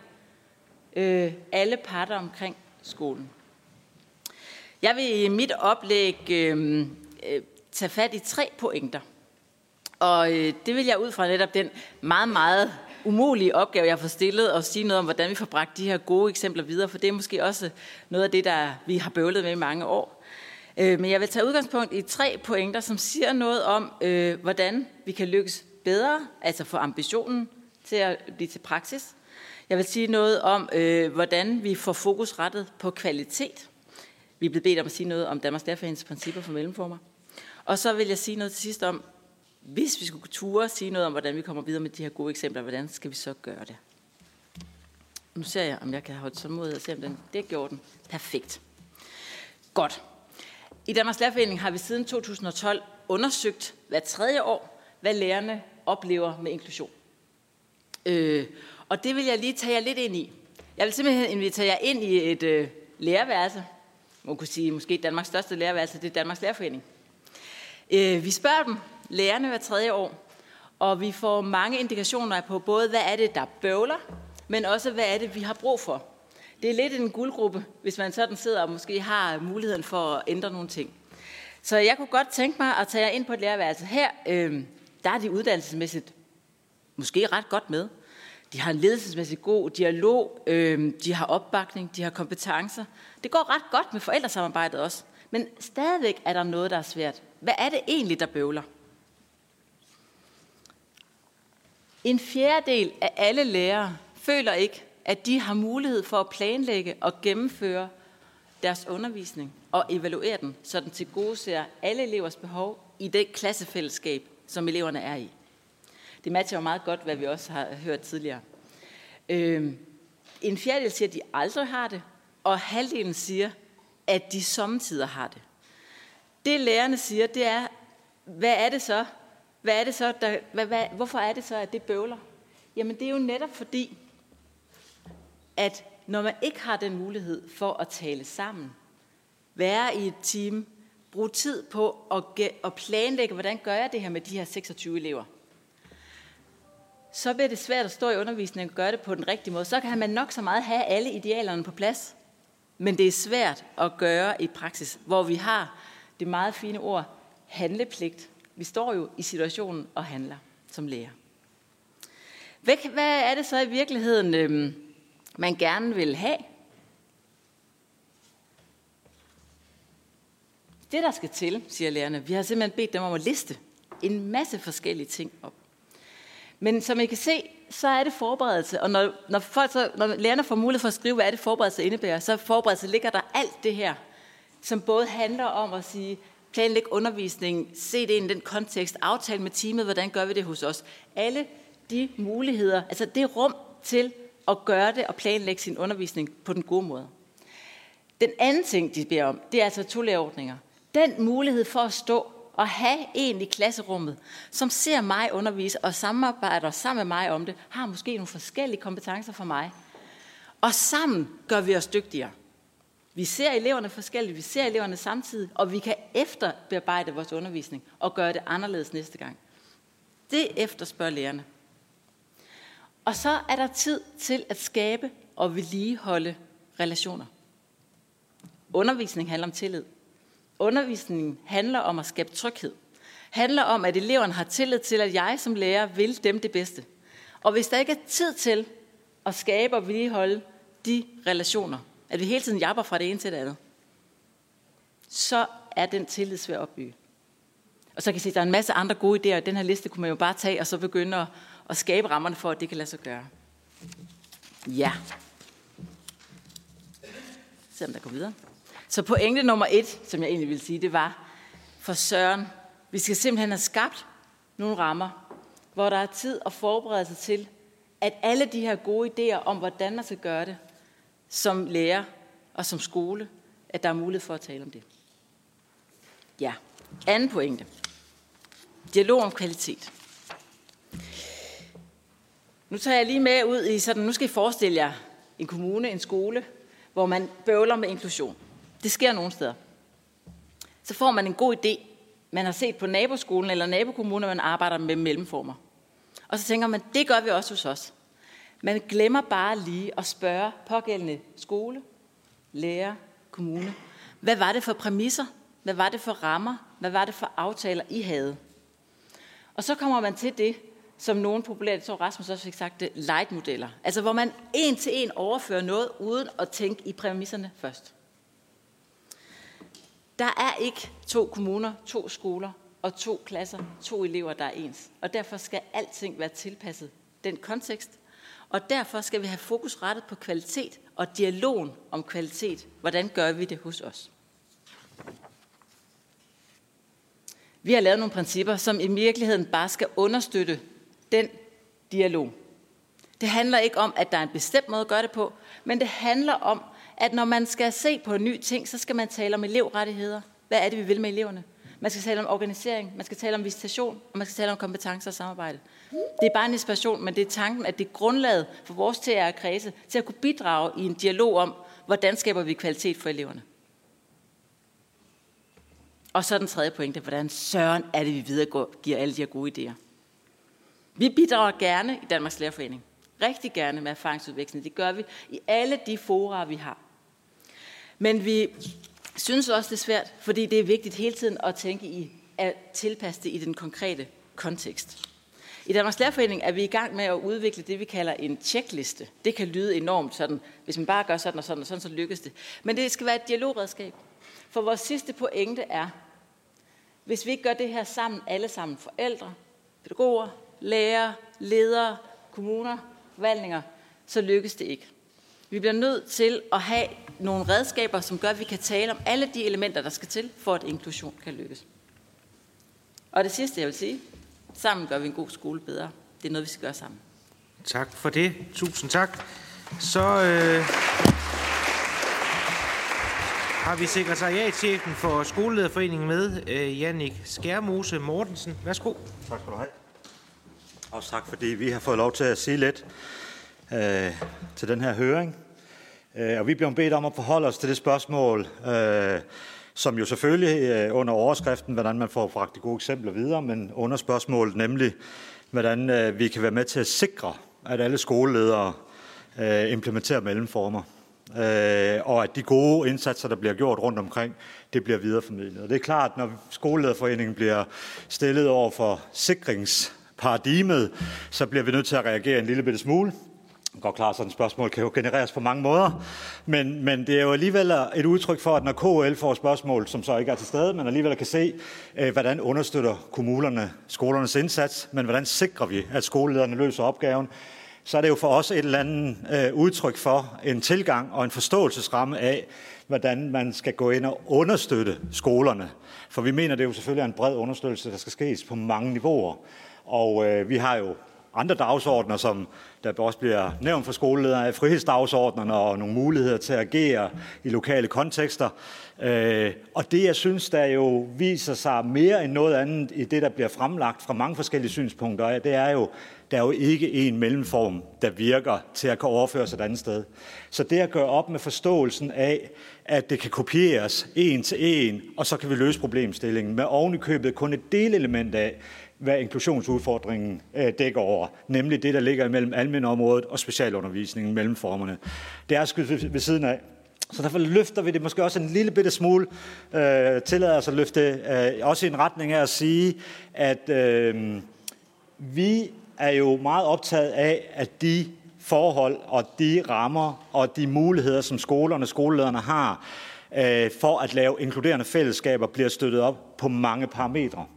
Øh, jeg synes også, Juliane øh, fra DLF kommer ind på det, at øh, det at sætte ind med nogle enkle indsatser er, løser ikke den kompleksitet, der er rundt omkring det. Og det er jo sådan en, en, en generel tilgang, og ligesom give udtryk for, at det er, det er komplekst det her. Men vi kan godt identificere dels udfordringsbilledet, diagnosesamfundet, øh, Øh, der udløser 9 plus, øh, ressourcer, der ikke er til stede, øh, kompetenceudvikling hos lærere, medarbejdere, pædagoger, hos ledere, tid til at arbejde ordentligt med kulturen, som skal være meget forskellig og kontekstafhængig, konstruktiv bistand fra en kommunal sammenhæng af, for PPR, øh, en øh, læreruddannelse, som er rettet ind mod at øh, kunne undervise ind i de fællesskaber, som der skal dyrkes. Vi kan sagtens sætte fingre ned på, hvad det er for nogle områder, der skal styrkes bredt set. Men det, der jo så gør sig gældende, det er, at det med den pukkel, som vi kan se, der ligesom er opstået, og selvom skolerne er blevet bedre, så halter vi bagefter. Øh, så hvis man ikke både fokuserer på en tidlig indsats. En indsats fra 0 til 3, hvor det grundlæggende bliver, bliver dannet øh, øh, børnenes tilgang til deres liv, men 0 til 6 års området, og der virkelig bliver sat ind øh, fra sundhedsplejersker, daginstitutioner og ud mod familierne på at arbejde med de ting, så vil der blive ved med at være en pukkel og vil være, ved med at være en, øh, en, en, en udfordring. Så det, selvom det jo ikke snakker ind i skolers ressourcer, så kan vi se på lang sigt, at det er det, der skal til. Øh, og så vil vi selvfølgelig gerne med de udfordringer, vi står i i dag, og med den pukkel, vi står med, have mulighed for at kunne arbejde ind med alle de parametre, vi kan sætte fingre på. Nu har vi heldigvis to minutter til sidst, hvor vi så kan være meget konkret med nogle råd, og der har vi også meget konkrete råd til jer. Øhm, så kan man sige, at vi er jo godt klar over det der, der står over for hinanden, nemlig at ja, vi tager udgangspunkt i børnene, vi skal lave afgørelser på vegne af børnene og det, de har behov for, men der er jo et styringsparadigme, som er i spil, og som helt legitimt, nemlig at øh, der er nogle målsætninger af, hvor mange børn vi har ressourcer til at lave tilbud til, og det er ikke en kasse, der bare sådan kan åbnes også og køre afsted. Så øh, det skal vi have fundet en nøgle til, og der er ikke nogen øh, løsninger, der er mere rigtige end nogle andre i forhold til økonomistyringsmodeller eller øh, øh, måder at gribe det an på i kommunerne, fordi de fire skoleledere har jo netop har fremhævet fire forskellige ting med fælles kendetegn, kulturudvikling, tæt på for lederne, ud at støtte op omkring de processer, øh, nogle tiltag, som har nogle, nogle værktøjer, en faglighed og en evidens, som man går ud og, og sætter i spil. Man kræver hårdt arbejde og opbakning fra kommunen. Psykologerne tættere på til sparring i konsultative teams osv så kunne jeg være afsted på det. Men de kommuner, hvor vi ikke får lavet den opbakning, der hvor ressourcerne ikke er til stede, der hvor kompetencerne ikke slår til i forhold til de udfordringer, der er, så kommer magtesløsheden til stede.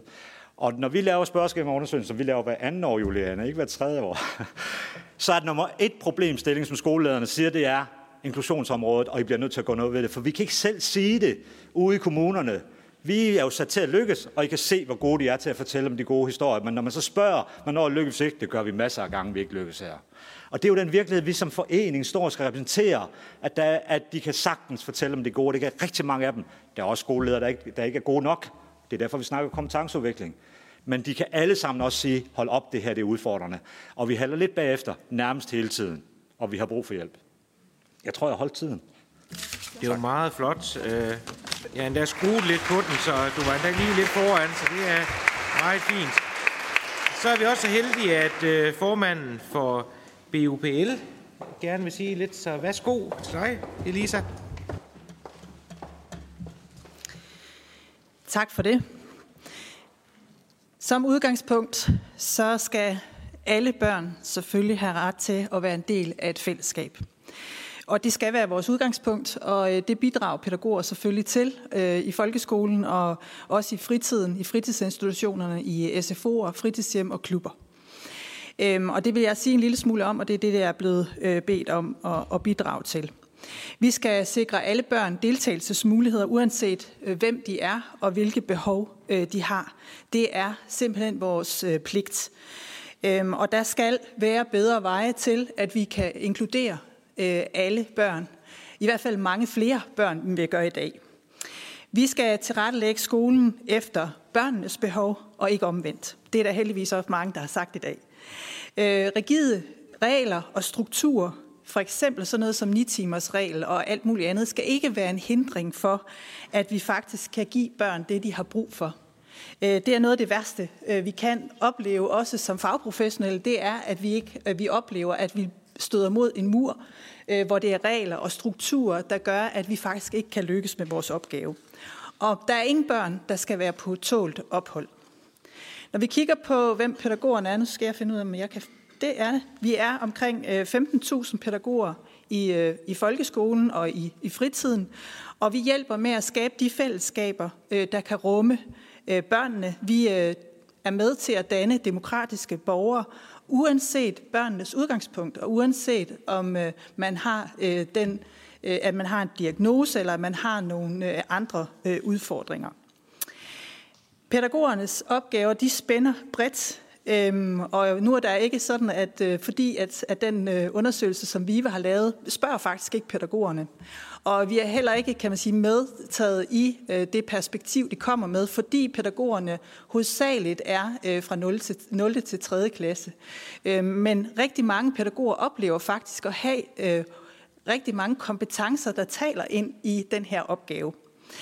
Øhm, og vores opgave de spænder også bredt. Vi har alt fra forebyggelse af, og, og det almindelige pædagogiske arbejde med alle børns øh, trivsel og fællesskaber, til det opsporende arbejde i forhold til at spotte de første tegn på mistrivsel, og til dybt specialiserede opgaver, som for eksempel øh, at kunne være vejleder for andre, eller øh, understøtte børn, som har, øh, som, som har særlige øh, diagnoser, som de kæmper med. I dag der vil jeg gerne dele, øh, dele tre gode eksempler med jer, øh, som øh, nemt, måske ikke nemt, men som i hvert fald kan være øh, overføres til andre steder. Yes. Det første, jeg gerne vil sige noget om, det er det forebyggende, altså pædagoger, øh, der er fast tilknyttet en klasse. Når vi taler, og ministeren taler om to så er det jo i realiteten ofte den ene, der er en pædagog.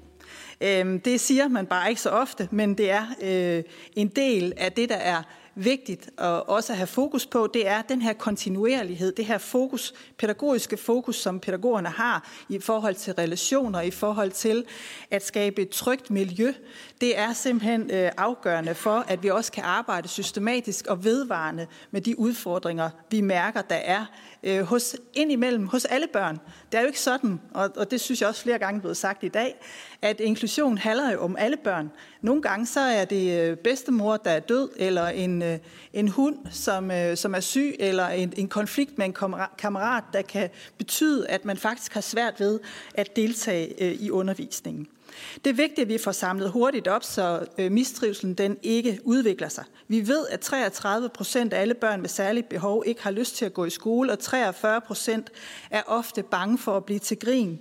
Det skal vi altså tage alvorligt, og det er børns vilkårs øh, undersøgelse. Nogle skoler har pædagoger på alle øh, klassetrin, som har en særlig rolle i forhold til klassefællesskabet og støtte til enkelte elever, som har behov for det.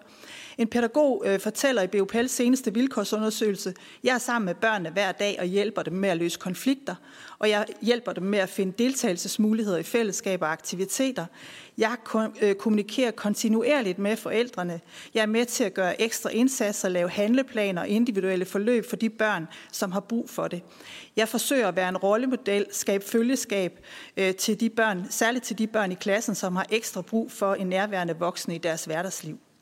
Det andet del handler om det vedholdende arbejde, øh, hvor det også er rigtig vigtigt, at vi tænker, at inklusion det fortsætter jo i SFO'en eller i klubben.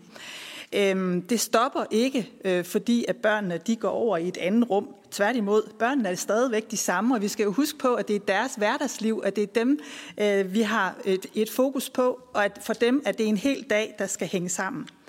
Og SFO'er og klubber rummer et kæmpe stort potentiale i forhold til inklusion, og i forhold til også, at vi tager udgangspunkt i alle børns ressourcer.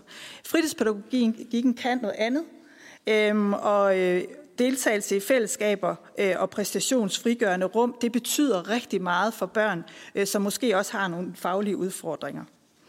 Øh, den støtte, der øh, børn har i skolen, følger ikke altid med over i SFO'en. Det er den samme opgave, men der er ikke altid de samme øh, ressourcer. Men det kan gøre en kæmpe stor forskel. Så har vi den sidste del, der handler... Åh, oh, det var ikke min, den der.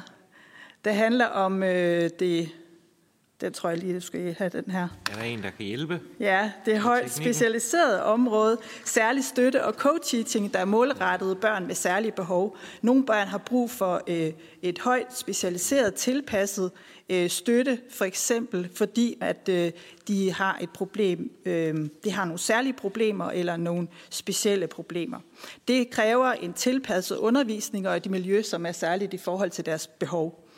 Forskning peger på, at øh, for eksempel co-teaching og noget af det, vi har hørt i dag, øhm, det er noget af det, der, hvor mødet mellem flere fagligheder, det faktisk kan styrke det enkelte barn. Det var bare den sidste planche, tror jeg.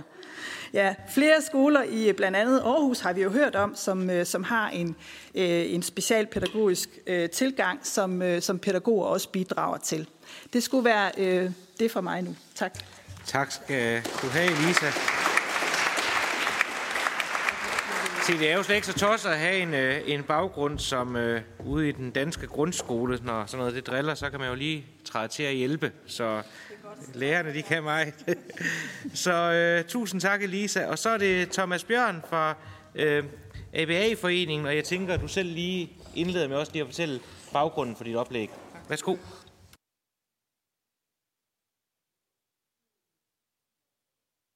Fra ABA-foreningen, og lige indledningsvis så vil jeg lige sige, at mit oplæg her, det handler om at organisere kommunale forvaltninger og få pædagogiske processer op at stå i kommuner.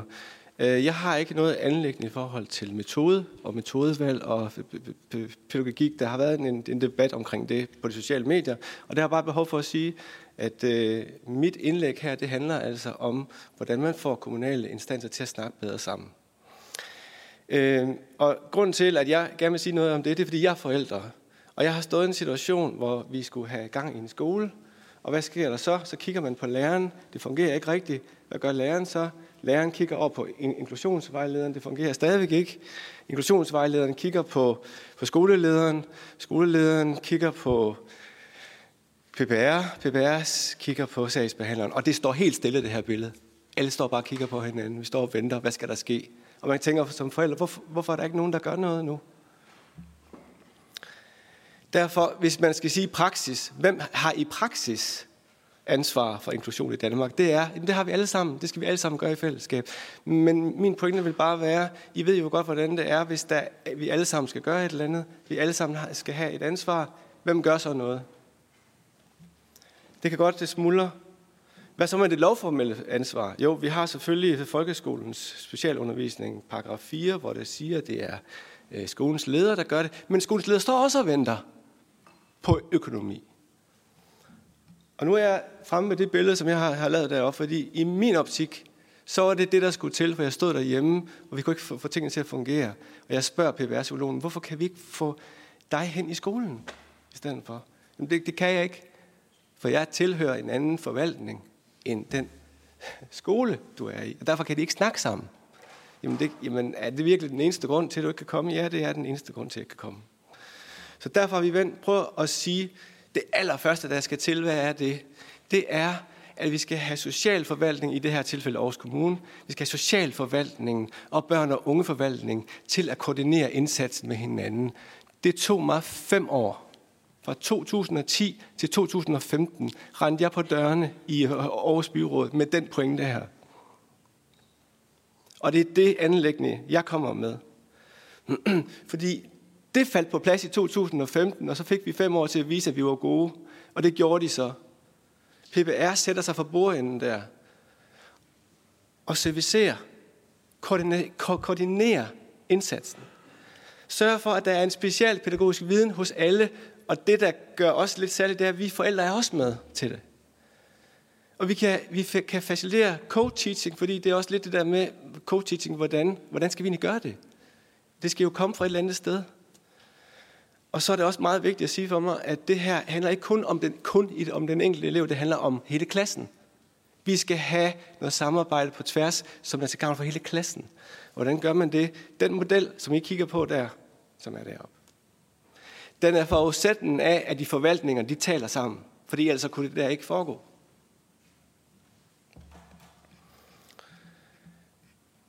Hvis jeg så må bede om næste slide. En meget vigtig detalje. Vi skal have børnenes egen stemme med, og hvordan får vi det? Vi sender alle de, de, de voksne ud.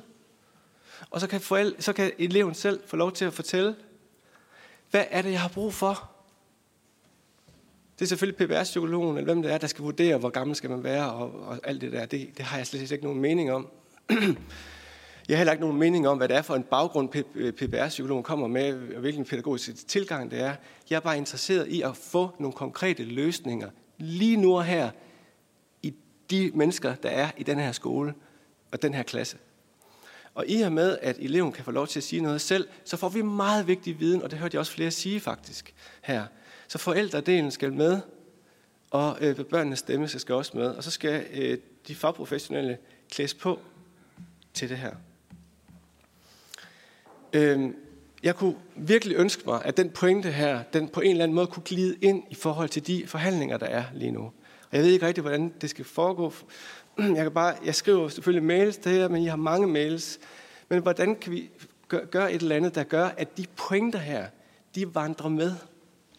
Fordi jeg tror nemlig, vi har en meget vigtig pointe her, der hedder, jeg kunne faktisk i morgen øh, øh, øh tage nogle forældre i en anden kommune og sige, kunne gå til kommunen og få det her op at stå? Ja, det kunne vi godt, hvis kommunen sagde ja til det. Men det kræver, at socialforvaltningen på den kommune siger, at det der er en god idé, at vi tager nogle af vores penge og sender et andet sted hen. Og øh, hvem, hvem kender lige en socialforvaltning, der, der synes, det er en rigtig god idé? Så det er faktisk meget svært, det her. Så jeg kunne godt tænke mig at få præciseret i lovgivningen, hvis jeg kan få den, næste slide, det er bare mit, at kommunen er forpligtet til, øh, jeg tror, jeg tror, jeg tror det, er, det er den forrige, det kan man ikke læse det der sikkert, men jeg sender det til jer. Kommunen skal være forpligtet til at lave et fælles øh, samarbejde imellem kasserne. Og så en meget vigtig detalje, PBR skal være forpligtet til at koordinere indsatsen. Det er skolelederens ansvar, at den er der. Men hvem skal koordinere den? Det er der ikke nogen, der ved. Vi står og kigger på hinanden. Hvem er det nu, skal, der skal gøre noget? Så i de tilfælde, hvor det ikke fungerer, er det på den her måde. Og så er der mange øh, gode eksempler på, at det rent, faktisk fungerer. Pointe nummer et. Kommunens forvaltninger, de skal snakke sammen, men det gør de altså ikke bare. I er nødt til at altså, skal ind over, tror jeg. PBR, de skal væk fra deres øh, computerskærm, og så skal de ud og være en del af selve klassemiljøet. Men det skal der øh, finansiering til. Og så skal I fagprofessionelle være med på at tage os forældre med ind i det. For vi har et barn, vi tager med hjem, som stadigvæk har autisme derhjemme. Eller hvad det måtte være. Tak for ordet. Tak for det.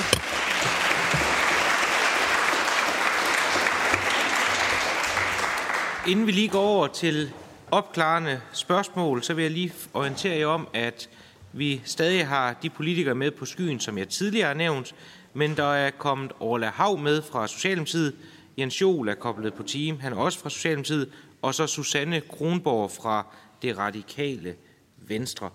Annie Mathisen har et opfølgende spørgsmål. Værsgo, Annie. Ja, tak. Og det er også bare for at forhåbentlig nå der til, at vi begynder sådan at, at få tingene ned i trakten i forhold til, hvad er det så, vi kan gøre. Mm. Øhm, og der synes jeg jo lidt, at der er noget, der går igen øh, med de indlæg, i hvert fald mange af de indlæg, der har været, i forhold til at sikre dialogen fra dag et, både med forældrene, som Thomas siger, for den sags skyld også det, du siger, Juliane. Øh, for folk med fra start, når det er ind i uanset om det er forældrene, eller det er barnet selv, eller for den sags skyld de fagprofessionelle. Så Juliane, du nævner, at man øh, i, i Danmarks Lærerforening er i gang med at lave en eller anden form for dialog, værktøj, redskab, tror jeg, du kaldte det. Kan du ikke lige udbrede det lidt mere, og hvornår er det klar? Tak. Jan Larsen, du har også bedt om ordet. Du er på ude på Teams, og mens du lige finder dig frem på skærmen, kan jeg også orientere om, at Mette Thiesen fra Ny Borgerlig er med på Teams. Er du med, Jan Larsen, SF? Ja, jeg er med. Og vi kan høre dig. Værsgo. Øh, og tak for de mange gode øh, indlæg. Ja, det er ligesom Annie at sige, at det kunne være sjovt at prøve at spise lidt til. Øh, når nu jeg hører både Skolelederforeningens øh, formand og øh, Lærerforeningen øh, i forhold til at sige, at øh, der er nogle, også nogle rammevilkår, vi bliver nødt til at kigge på. Så tænker jeg, at det er rigtig ærgerligt, at, at KL ikke er med, men jeg kunne godt tænke mig, at det er i hvert fald noget af det, som man, man dykker lidt længere ned i. Ganske kort, så vil jeg sige, man har lavet en undersøgelse i 2010 i KL, jeg var selv med til at lave den, som, hvor man spurgte topcheferne, lederne, skolelederne og medarbejderne om, hvordan det gik med inklusion. Og det var ikke overraskende. Lige så vel som 100% af lederne næsten sagde, at det går fremragende, så sagde næsten 0% af lærerne det modsatte. Så vi, vi kommer ikke uden om, at, at, at hvis vi virkelig skal finde ud af, hvad er det for nogle rammevilkår, der presser og som der trykker, så tænker jeg, at det er pædagogerne og lærerne, øh, som et eller andet sted har en, øh, en vigtig stemme i det her. Og det synes jeg også, jeg fornemmede øh, at høre fra, øh, åh, nu har jeg lige glemt at høre, øh, Rasmus her, at han var meget fokuseret på, hvis ikke vi kommer ud over at snakke omkring rammevilkårene og hvad Hvis vi vi skal, skal gøre nå med øh, det, svarene, så lykkes skal vi hen til det opklarende spørgsmål, som udvalget har vedtaget i det den var her runde. Det opklarende det var sådan set spørgsmål. egentlig bare sige nogle bud på, hvordan vi kan ændre på nogle rammevilkår. Tusind tak for det. Jeg hører, at det først var Danmarks Lærerforening, der blev øh, peget ud, og så efterfølgende skolelederen, men I andre har også mulighed for at byde ind. Men værsgo til Danmarks Lærerforening. Lykkes. Du skal trykke på speak. Tak. Altså, øh, det er Danmarks Lærerforenings kongres, som har besluttet, at vi skal arbejde målrettet det her år med inklusion. Og det er jo ikke, fordi det er lige nu, det har vi opdaget, at øh, det fylder rigtig meget, men der er bare et præsent behov for at skabe et redskab, som kan understøtte TR og kredse dialoger, sindssygt vigtige dialoger, både på skoleniveau og, for, og på kommunalt niveau. Og derfor så er vi i gang med en ret grundig proces, hvor vi sådan helt ned på øh, kreds- og TR-niveau spørger, hvad er det for faktorer, hvad er det for elementer, hvad er det for parametre, hvad er det, der skal til for, at det lykkes. Og det øh, samler vi ind og er i gang med så at kategorisere. Så et redskab, der forhåbentlig er så konkret, så vi er nede i trakten. Der, hvor det bliver så konkret, at det handler ikke om, at hvis man bare har så så mange timer, så lykkes det. Men vi skal have en dialog om, hvordan vi tilrettelægger vores... Altså det at skabe nogle tematikker, noget som er ret konkret. Så vores ambition er at skabe et dialogredskab, som kommer helt ned i trakten, hvor det bliver et anvendeligt redskab til, hvordan man taler om at lykkes med inklusion. Og så spørger du til, hvornår det er færdigt. Jeg tror, det er sådan noget ala omkring sommerferien. Men som du ved, så er det jo en proces, ikke? Ja. Så er det skolelederne. Jamen, øh, altså, der bliver spurgt om det her med ændring af rammerne, og øh, hvad der ligesom skal til. Øh, og vi har jo slået ned på det her med diagnosetænkning som en, en, en rigtig vanskelig ting. Øh, og det hænger jo sammen med et individsamfund og et rettighedssamfund. Så der er nogle politiske strømninger, der er nogle samfundstendenser, som er på spil, som skolerne alene ikke kan holde, men som jo gør noget ind i skolesystemerne. Og når vi kigger på tværs af de vanskeligheder bredt set, som eleverne kommer med i visitationer, så kan det faktisk puttes ned på tre ting, og ikke diagnoser. Øh, det er arbejdsudkommelsen, øh, det er sociale relationer, øh, og det er de eksektive øh, funktioner. Det vil sige, fællesskaberne, arbejds, øh, skoleområderne, daginstitutionerne skal indrettes til at imødegå de vanskeligheder i større eller mindre grad, som de elever har, i stedet for at give dem det der etiket, som faktisk ikke siger noget. Udtrykket, man møder et barn med ADHD, samlet set et barn med ADHD, er jo udtryk for, at det er jo de vanskeligheder på tværs, som der skal indrettes øh, undervisningsmiljøet efter. Så hvis man kan lovgivningsmæssigt at gå ind og understøtte, at, øh, at øh, man arbejder med en, en anden tilgang på det, så er det et sted at starte. Tak for det. Så ved jeg ikke, om Bubel har noget at supplere med. Det har de. Værsgo. Ja, tak. Altså, jeg tror også, at noget af det, øh, Rasmus Alenkær siger, som er så vigtigt, det er sådan et fokus på overgangene. Altså, hvis I skal gøre noget, fordi det, man kan sige, der er et arbejdsgiverforpligtelse selvfølgelig, der handler om øh, ressourcer efter videreuddannelse. Noget af det, vi kan se, der, der, der virkelig øh, er er svært nu, og som falder helt vildt, det er faktisk øh, efter, ud, øh, efter videreuddannelse og kompetencerne øh, til netop at, at tage den her opgave, og tiden til, at man kan samarbejde også øh, på tværs omkring opgaven. Men jeg synes, den her fokus på overgang er også et rigtig vigtigt element, element, fordi det ved vi for lidt om, og at vi organiserer os for dårligt omkring det. Øhm, og det er i hvert fald noget af det, som fra starten kan få børn, flere børn til også at lykkes, og også ved at vi kan spotte flere af de børn, som, som har nogle udfordringer, og som skal hjælpes ekstra selvfølgelig. Tak for det. ABA-foreningen med en afslutning. Værsgo. Øh, det her med rammevilkårene, det er, var hele mit, øh, mit oplæg, så det er jeg fuldstændig enig i. Det er det, vi skal have kigget på, og man kan gå, både gøre det i dagtilbud, man kunne gøre det på skoler, og man kunne gøre det på ungdomsuddannelser. Man skal bare tænke ambitiøst her. Tak for det. Skal vi ikke give dem alle fire en hånd? Det var øh, rigtig fint. Så øh, skal vi lige have sekretariatets hjælp, fordi den næste runde, der skal vi have øh, lidt flere heroppe, så vi skal lige have lidt, lidt udskiftning. Der skal vi have Danske Handicaporganisationer op, vi skal have Dansk Center for Undervisningsmiljø op, skoler og forældre, danske skoleelever, øh, Daniel Notti, Danmarks Lærerforening, Skolelederforening, BUPL og Børns Vilkår skal herop og sidde. De skal, op til talerstolen to minutter i gang, men Ja, de ja, andre det kan, til spørgsmål. ja, det kan vi ja. godt. Ja. ja, vi sætter dem. Ja.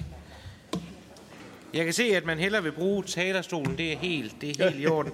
Det er sådan en lidt speciel runde, vi har valgt uh, her, i, her i udvalget. Nu må vi se, hvordan det går. Vi er selvfølgelig godt uh, klar over, at man ikke på et og to minutter kan uh, fortælle, hvordan det, er, det præcis skal være, så også med de udfordringer.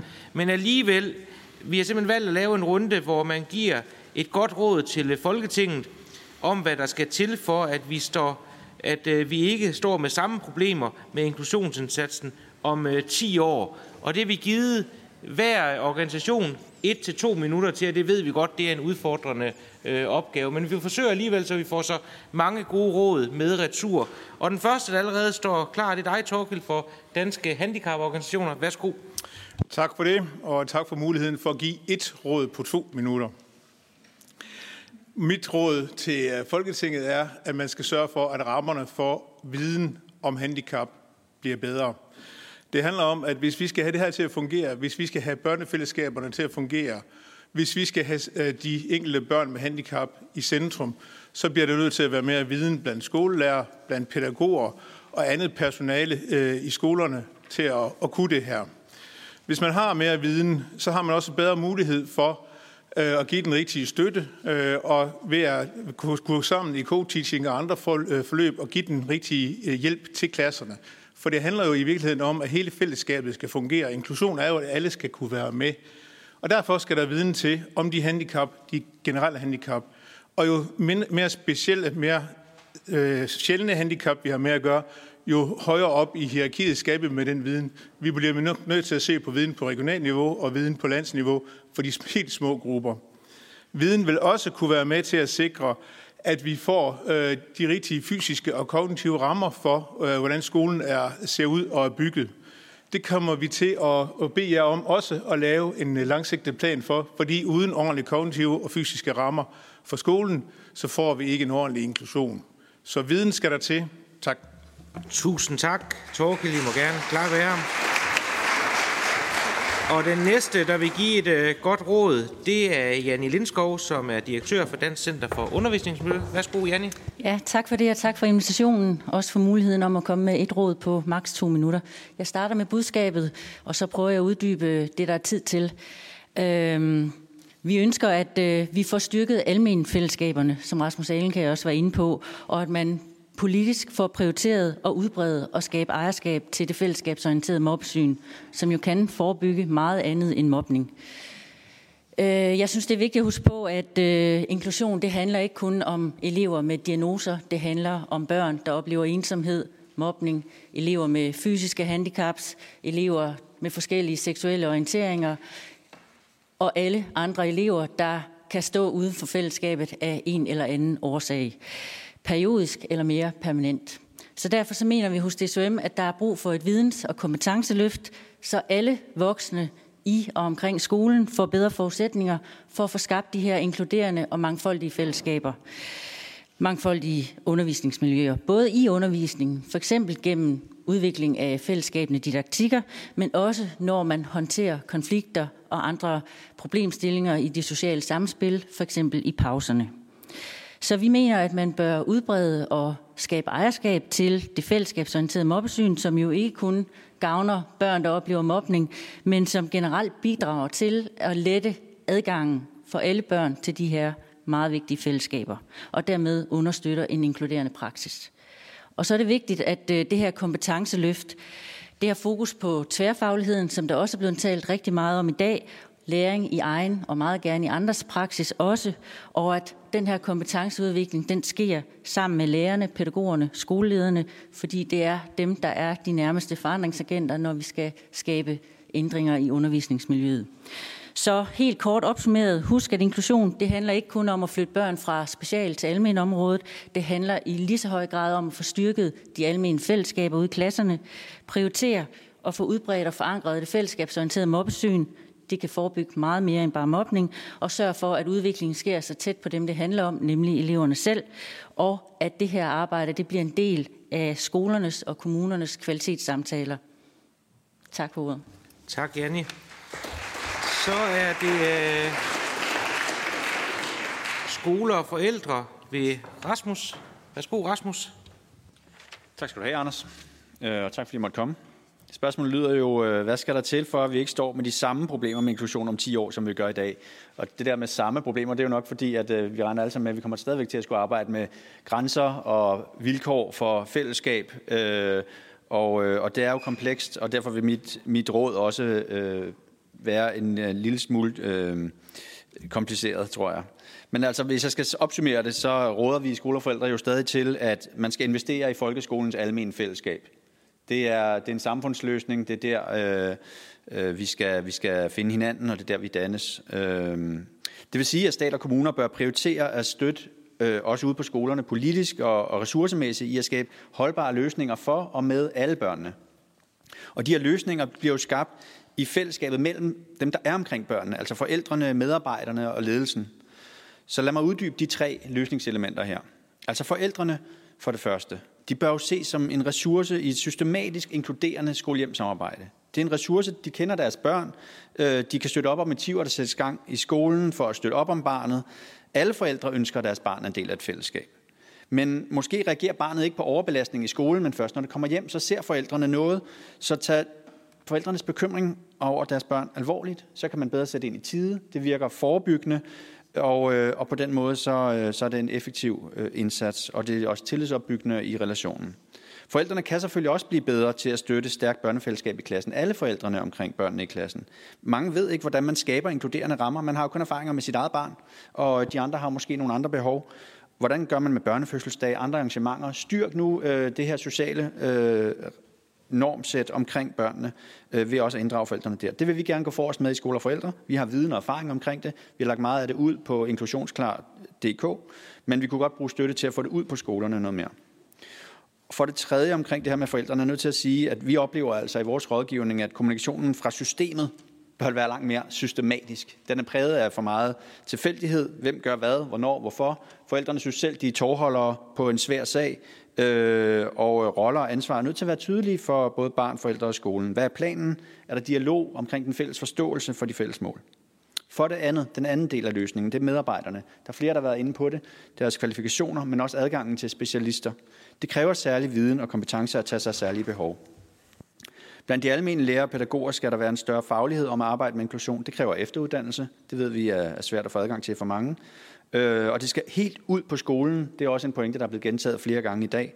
Og der er brug for at genføre, genindføre specialpædagogik på uddannelsen. Det indledte ministeren også med at sige. Så der er altså nogle fælles træk her. På skolerne der øh, bør specialpædagoger, skolepsykologer, socialrådgiver osv. arbejde med den tidlige jeg, indsats. Hvis du er lidt over de to minutter, Rasmus, du skal afslutte. Jeg afslutter her. Øhm, for det tredje, så er det det med ledelsen.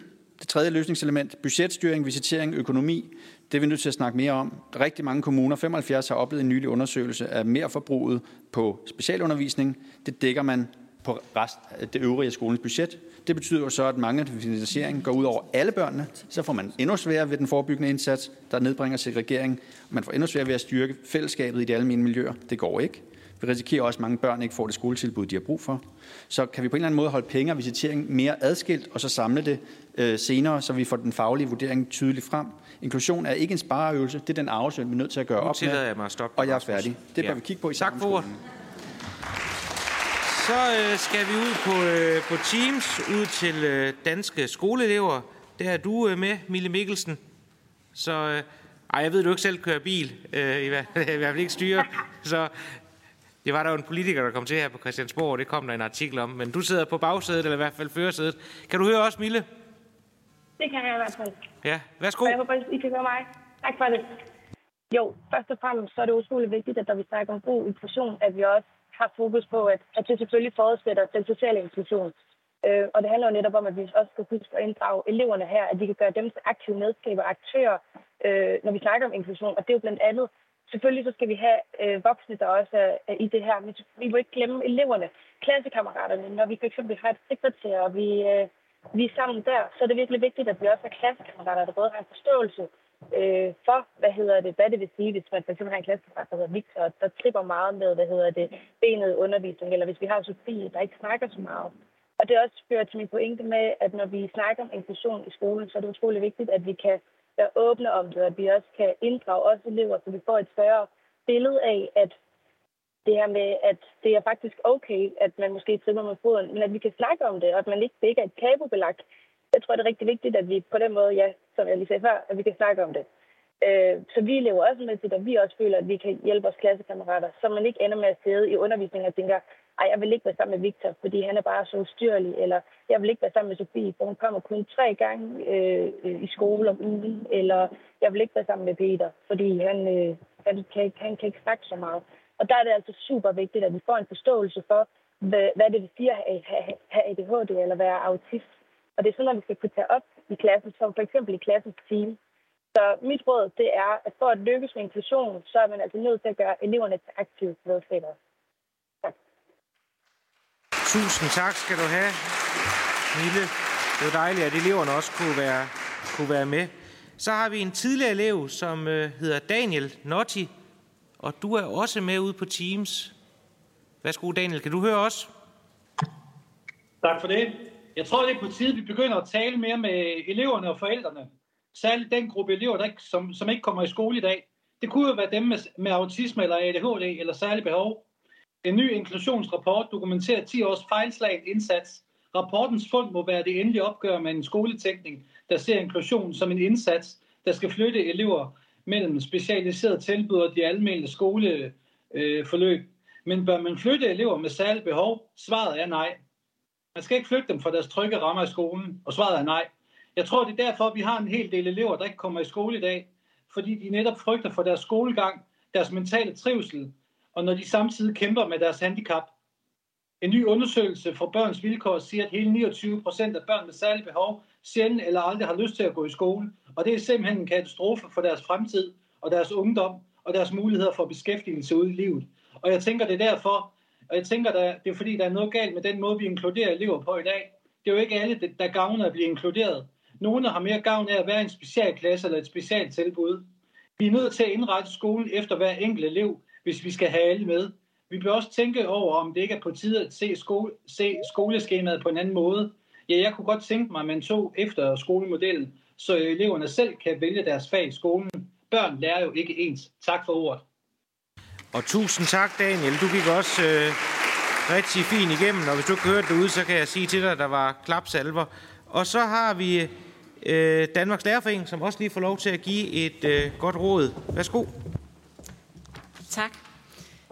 Et godt råd for os som lærere. Vi har mange, men et var svært at vælge. Der er brug for rammer til at sikre den gode undervisning. Og med far for at gentage mig selv. Der er simpelthen brug for, at vi både økonomisk og strukturelt sikrer, at der er plads i en skoledag og et skoleskema for en lærer og for en elev til at skabe muligheder for undervisning til det enkelte barn og til fællesskabet. Og der er der altså gode eksempler med tolærerordning. Der sikrer I både forberedelse, kollegial sparring, systematik, fokus på kvalitet, fokus på det enkelte barn, fokus på fællesskabet. Og erfaringerne fra de skoler, der gør det, det er altså ret signifikant, hvad det gør. Så I slår altså mange fluer med et smæk, hvis I tør investere i en massiv indsats på tolærerordninger, hvor man tør sige, lad os prøve at skabe noget kvalitet og nogle rammer for undervisning for alle børn i Danmark. Tak til Lærerforeningen. Så er det Skolelederforeningen.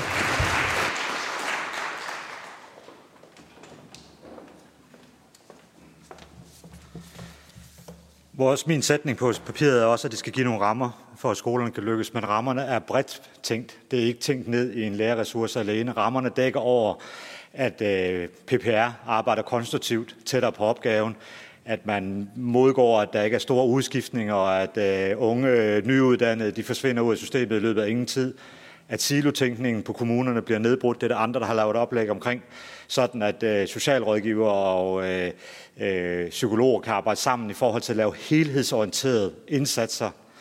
At øh, arbejdet ud mod forældrene øh, og samarbejdet med eleverne bliver kvalificeret, at man kigger på kvalitet, øh, og at man videndeler på, hvad kvalitet er, kendetegn på, hvad, hvad der skal kendetegne de form for mellemformer og de udbud, man laver, udvikles viden omkring det, som skal videndeles, kompetenceløft, så følger ressourcer til at øh, løfte området. Øh, men vi vil godt være med til at kigge ind i kvalitet på det, og videndel på kvalitet, for vi synes, det er for snævert, det der foregår på det lige nu, og for tilfældigt. Øh, ikke at det kan kopieres, det har jeg hørt og sagt. Der er noget med visitationen, som ikke er fleksibel. Der er noget med ressourcemodellerne, der ikke er fleksibelt. Der er noget med læreruddannelsen, kompetencerne til at komme ind og have klasserumsledelse og have svære samtaler. Øh, og så er der den tidlige forebyggende indsats, som på lang sigt er det, der kan gøre en forskel. Det er vores råd. Ikke ene råd, men øh, det er de alle kasser. Tak, øh, tak for det. Så er det Bubel. Værsgo.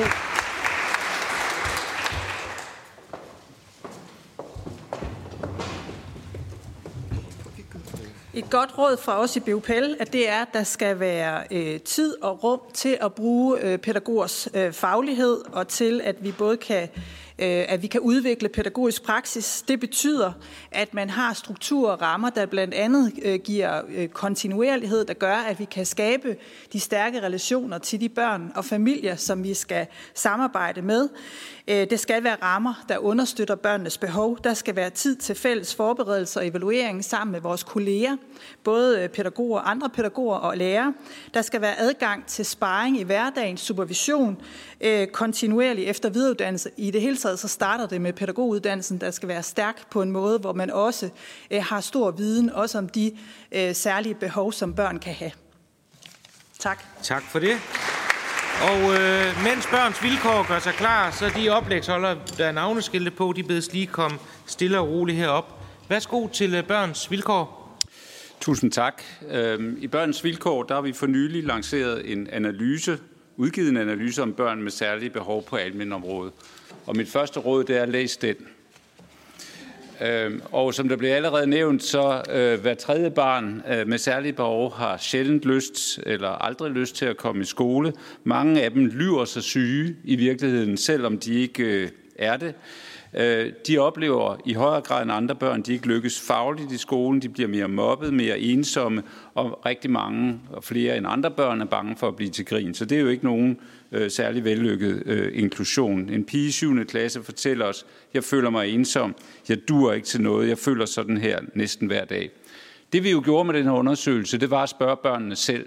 Og det vil vi også opfordre til, at man gør fremover, hvis man skal lykkes med indsatsen. Øh, vi støtter det råd, som har været gennemgående i dag med at styrke fællesskaberne. Styrk fællesskaberne for børn i alle skoletilbud. Trygge stærke fællesskaber, de gør inklusion som en helt naturlig ting, og man accepterer øh, børn med de forskelligheder, de kommer med. Øhm, det sidste, jeg vil sige, det øh, er noget, som jeg synes egentlig er lidt for uklart. Hvad er egentlig ansvarsfordelingen her? Det er klart, der er noget ude på den enkelte skole, men hvem er det egentlig overordnet set her i landet, der har øh, ansvaret for, at inklusionen lykkes? Hvem er det, der samler alt viden op? Hvem er det, der understøtter øh, kommuner øh, og skoler her? Hvem er det, der sikrer, at finansieringen får nogle øh, fornuftige modeller? Jeg synes måske, der er lidt meget snak her nogle gange. Jeg synes, der mangler nogen, som siger, det er os, der har den. Er det ministeriet? Er det KL? Er det kommunerne? Hvem pokker er det? Jeg skal ikke fordele det ansvar, men jeg tror, det er nødvendigt, at vi bliver klar om, hvor det ligger. Tusind tak. Tak til Børns Vilkår også. Så har vi lidt længere tid her til, øh, til sidst, hvor øh, der både er mulighed for debat og, øh, og spørgsmål, men også, hvis der er nogen, jeg ved, der er flere repræsentanter fra forskellige foreninger, der er mødt op, det er vi rigtig glade for. Og jeg tror også, når der er så mange, der er mødt op, så er det vigtigt, at vi politikere, vi husker, at vi har to ører og en mund. øh, fordi vi skal jo lytte til de mange gode råd. Og derfor vil jeg tillade mig at øh, spørge, om der er nogen i salen, der først har øh, enten et spørgsmål til panelet, eller et godt råd, eller en refleksion over noget, der er sagt. Og vi har i hvert fald, kan jeg se, øh, dernede bagerst i den grønne jak. Er det ikke ADHD-foreningen? Ja. Hej, jeg hedder Camilla, og jeg er direktør i ADHD-foreningen. Øh, tusind tak for i dag. Jeg sidder sådan lidt med den der fornemmelse efter at have hørt de der dejlige skoleeksempler. Det er super skønt at høre alt det, der virker, men vi hørte også, hvor lang tid det har taget. Det ene sted havde det taget øh, 7-8 år, og det andet var det 14-15 år. Samtidig med, at vi har rapporten fra Vive og Nana har fortalt os i dag, at, eller du har ikke fortalt det, men står i rapporten, 1,2 procent af lærerne i den 10-årige periode reelt faktisk kun har fået et kompetenceløft. Så en hurtig hovedregning, så er det en, en lærer på hver anden skole. Og vi hører alle steder fra lige nu, at det, der er allervigtigste, er, at vi får viden ud til, til de voksne. Så mener vi, at vi kan løfte opgaven. Hvordan vil vi tage de to ting sammen? Det er, at det altså tager så lang tid at bygge god inklusion op, med det faktum, at kun 1,2 procent over 10 år har fået et kompetenceløft, og så flytter os rigtig hurtigt nu, fordi vi har sgu ikke mere tid.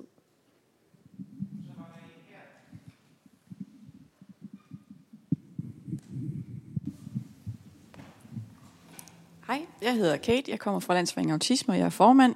Jeg kunne godt tænke mig, at øh, alle på området øh, lægger diagnoseforskrækkelsen ned og anerkender, øh, at der er noget, der hedder diagnoser, fordi når vi kender, hvad det er for en diagnose, børnene har, så har vi de bedste forudsætninger for at sætte den rette øh, indsats ind. Øh, og så vil jeg gerne lige kommentere på, der var nogle spørgsmål omkring, hvorfor er der ikke så mange, der egentlig klager? Og det kunne jo godt have noget med de her øh, klageregler at gøre, for de er ret så indviklede. Hvis man nu for eksempel har øh, under 9 timers støtte i ugen, så kan man ikke klage. Jo, man kan gå til sin skoleleder, som har besluttet, at man kunne få de her 9 timers støtte og klage. Det er der mange forældre, der ikke ved. Har man over 9 timers støtte i ugen, så kan man faktisk altid klage. Men det er ikke sikkert, man får det at vide i tildelingen fra kommunerne, for det glemmer man nogle gange at få skrevet papir om, at der er en klagevejledning med.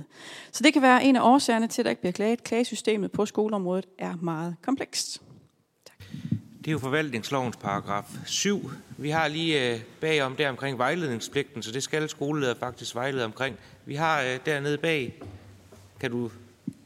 Nej, nej, der har vi ikke. Det var herover. Prøv at se på min hånd. Der. Bag Autismeforeningen havde hånden op. Kan du ikke række hånden op igen? Så kan han se dig. Nå, det er jo mig, der har set forkert. Så er der en derovre, så tager vi det over. Ja.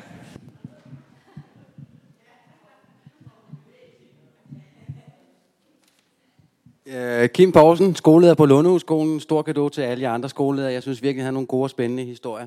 Jeg synes, der var rimelig meget konsensus om, hvad der skal til. Det er noget med at arbejde med de her trygge fællesskaber og arbejde med det i almen område. Det, der så er mit spørgsmål, og som jeg sidder og reflekterer over, det er, hvorfor bliver vi så ved med at holde fast i et individorienteret perspektiv? Hvornår er det, og, og hvad skal der til, for at vi kan få lavet det her skifte til at kigge på mere øh, fællesskaberne over på almen og arbejde med de gode læringsmiljøer, der er i almen, sådan så der er plads til at rumme nogle flere forskelligheder? Tak, og jeg tror sagtens, vi kan rumme et par, par flere spørgsmål. Gode råd. Vi har en der.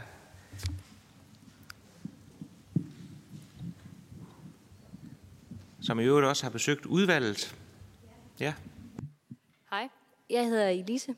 Jeg er mor til Magnus fra Smertens Børn. Så er jeg faktisk også pædagog, specialpædagog øh, med specialviden inden for autisme. Men nu har jeg kæmpet i syv år for, at min barn, han kunne trives. Jeg var ligeglad, om der var en diagnose. Jeg var ligeglad med, hvad folk de tænkte om ham. Men jeg havde brug for, at folk de anerkendte ham og forstod ham. Men det tog mig syv år at få pædagogerne til at forstå, at mit barn han har de her udfordringer. Men I kan se det, men de vil ikke anerkende det. Så jeg mangler faktisk nogen, der kunne tage ansvaret og sige, her, der hjælper vi.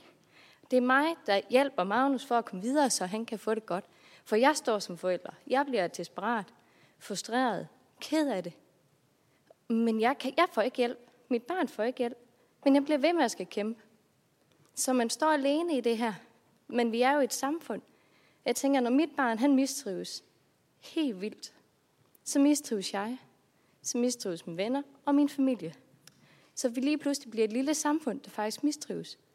Men vi skal jo i stedet for kigge på det som et samfunds øh, udfordring. Altså vi skal jo i stedet for at tænke som et samfunds mistrivsel, så skal vi gå ind og kigge på, hvad kan vi gøre for at få et samfund, der trives. Men det bliver nødt til at gøre fællesskab, men vi bliver nødt til at have nogen, hvor vi ved, at det er dem, der har ansvaret.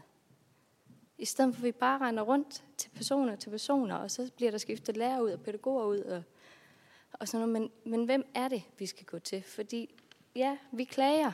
Jeg har klaget i to år, og så fik jeg jo selvfølgelig ret i det, jeg har klaget om, fordi nu har han fået en diagnose. Mm, hvorfor I ikke sat ind to år før, så han kunne få den støtte? Så i stedet for, så skulle han have det svært i to år. Men det skulle alle andre omkring os også. Så jeg står, hvem er det, der tager ansvaret for at passe på vores børn?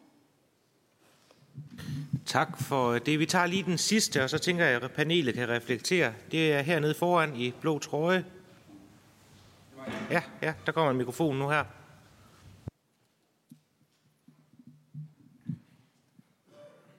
Ja, hej, så jeg er en af almindelige praktikerne, der er ude under nogle af de gode skoleledere og er med i et af de ressourcestærke områder, som har profileret sig af, det går godt i årtier i den skole, jeg er på. Øh, det jeg tænker på, for det er også en mulig kun for jer politikere, det er derfor, jeg lige henvender mig til jer nu. I har fået en masse gode råd, og der er blevet sagt så videre. Jeg er fuldstændig enig, men så er det så også selvfølgelig, som det også er blevet slået fast hernede, der er også nogle tal, der skal gå op. Så hvor er det, jeg forestiller mig, at det rykker mest hurtigst med færrest penge, og hvor jeg synes, der er blevet snakket lidt for lidt. Og det er faktisk ikke der, hvor jeg selv er. Jeg er med den positive historie. Det er faktisk ude på uddannelsen, der er blevet skåret rigtig meget.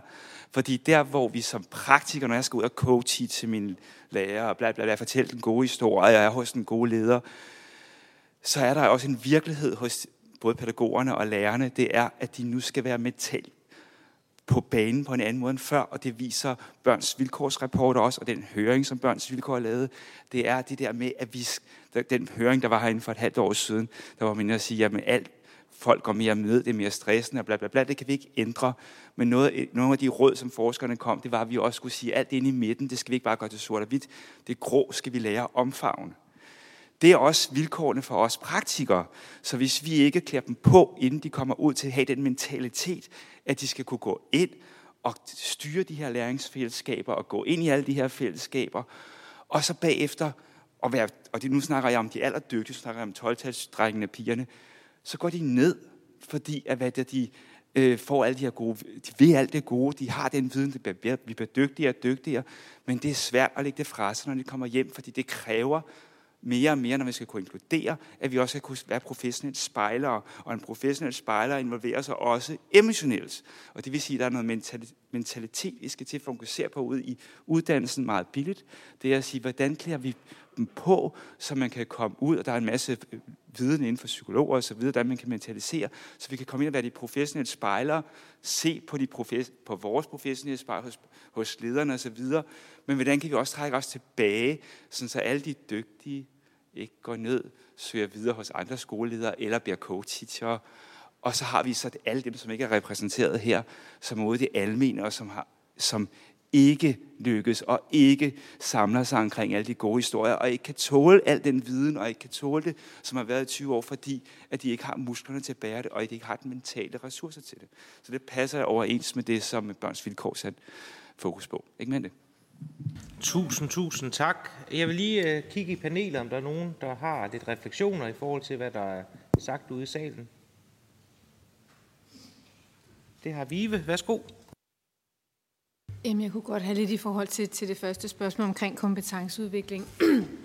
øhm, og, og, og den undersøgelse, vi har lavet af det, for det er rigtigt, at vi ser jo en, en, en relativt lav andel af, af lærerne, der har modtaget den formelle kompetenceudvikling, og hvad er det så, vi gør? Og det, man kan sige, undersøgelsen jo også viser, det er, at, øh, at skolelederne jo øh, øh, for en dels vedkommende har en vurdering af, at, at den uformelle kompetenceudvikling er noget af det, der faktisk også er med til at, at kvalificere øh, lærerne. Og det er noget af det, som vi, kan man sige, også i undersøgelsen ser nogle rigtig gode eksempler på, at, øh, at man har gode erfaringer med. Og det er jo så lidt forskelligt, hvordan man organiserer sig kommunalt, om man har en stærk specialskole, hvor man søger at hive kompetencer eller flytte kompetencer derfra ud på almen skolerne, om man har et stærkt centralt PPR, hvor man, hvor man så søger at rykke PPR tættere på skolerne. Men jeg tænker, det er, det er nogle af de greb, man skal have, have fat i, øh, som, som, som noget af det første i forhold til netop, som du peger på, at, at, at den formelle kompetenceudvikling er noget af det, der tager lidt længere tid. Det, der jo så er opmærksomheden, det er, at, at de medarbejdere, der er på specialskolerne i PPR i dag, de har jo ikke alle sammen nødvendigvis kompetencer til at træde ud og vejlede i almenlærerne og træde ind i de almindelige klasser. Så, så der kan også ligge et arbejde der i forhold til at gøre dem klar til det. Tak skal du have, Nana Bubel. Værsgo. Jamen, jeg tror, der, jeg, tror, jeg vil øh, kvittere for, for særligt øh, de, foreninger, som står op for, for børn, som har nogle særlige udfordringer, og som har en, en diagnose. På den måde sagt, at, øh, at der skal være steder, hvor man kan gå hen. Øhm, fordi at, at udover at vi jo som, som fagprofessionelle hele tiden, både i, i vores grunduddannelse, men også løbende skal være dygtige til at være refleksive på vores egen øh, praksis og, og blive dygtigere til det, så skal vi også øh, kunne Øh, Øh, være imødekommende og også kunne henvise til øh, steder med det samme, hvor det er, at man kan få hjælp og støtte. Og det kan jo ikke nytte noget, at man skal have en, en diagnose, før at man kan hjælpe et barn, fordi vi ved jo godt, når børn skal have hjælp.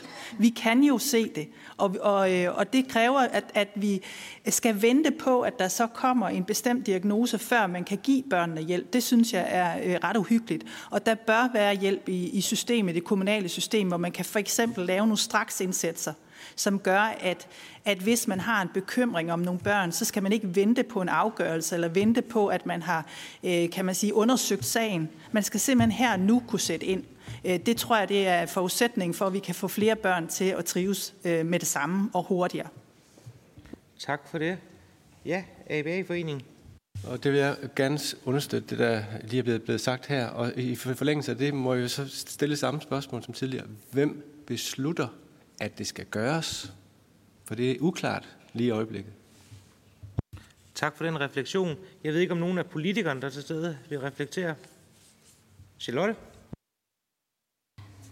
Øh, ja, altså det er lidt modigt af formanden at bede os om at reflektere. Det kan komme til at tage lang tid, så der, der er meget at sige om det her.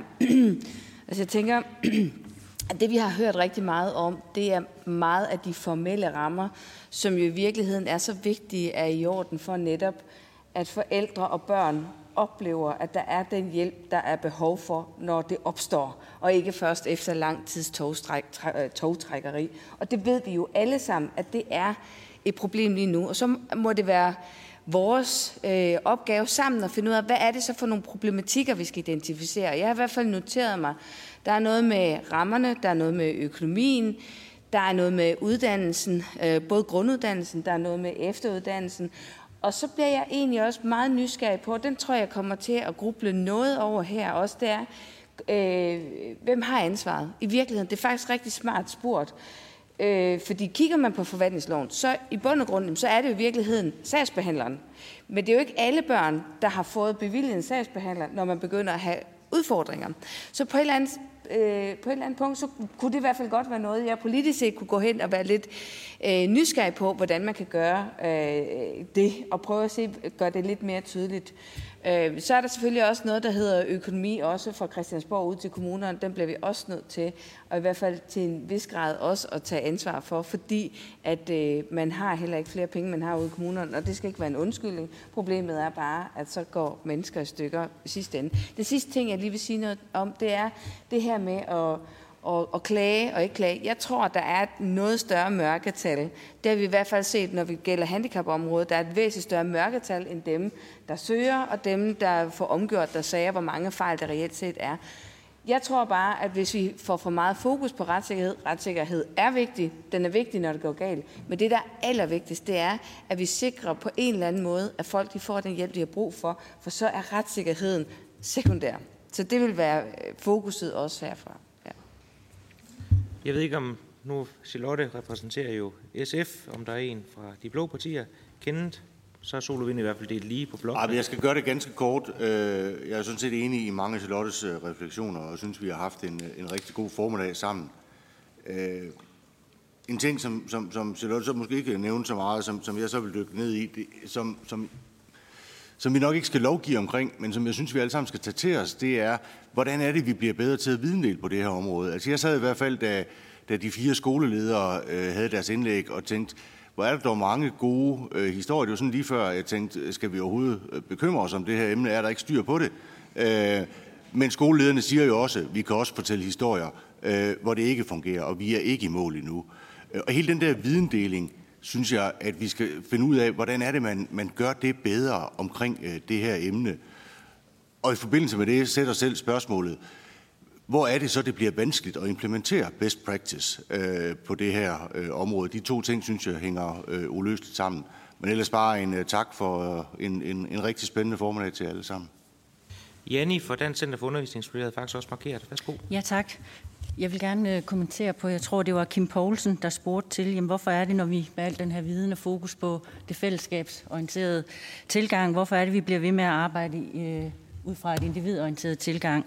Og der tror jeg, at øh, det handler om flere ting. Et, det er viden og kompetenceløft, det har vi talt om i dag, men det handler i høj grad også om, at når man som lærer eller pædagog står ude i en klasse, øh, og man oplever at blive presset, fordi der er konflikter, fordi man er alene, fordi der er mange børn, eller hvad det kan være af, jamen så har man en tendens til at falde tilbage i plejer, det vi er vant til.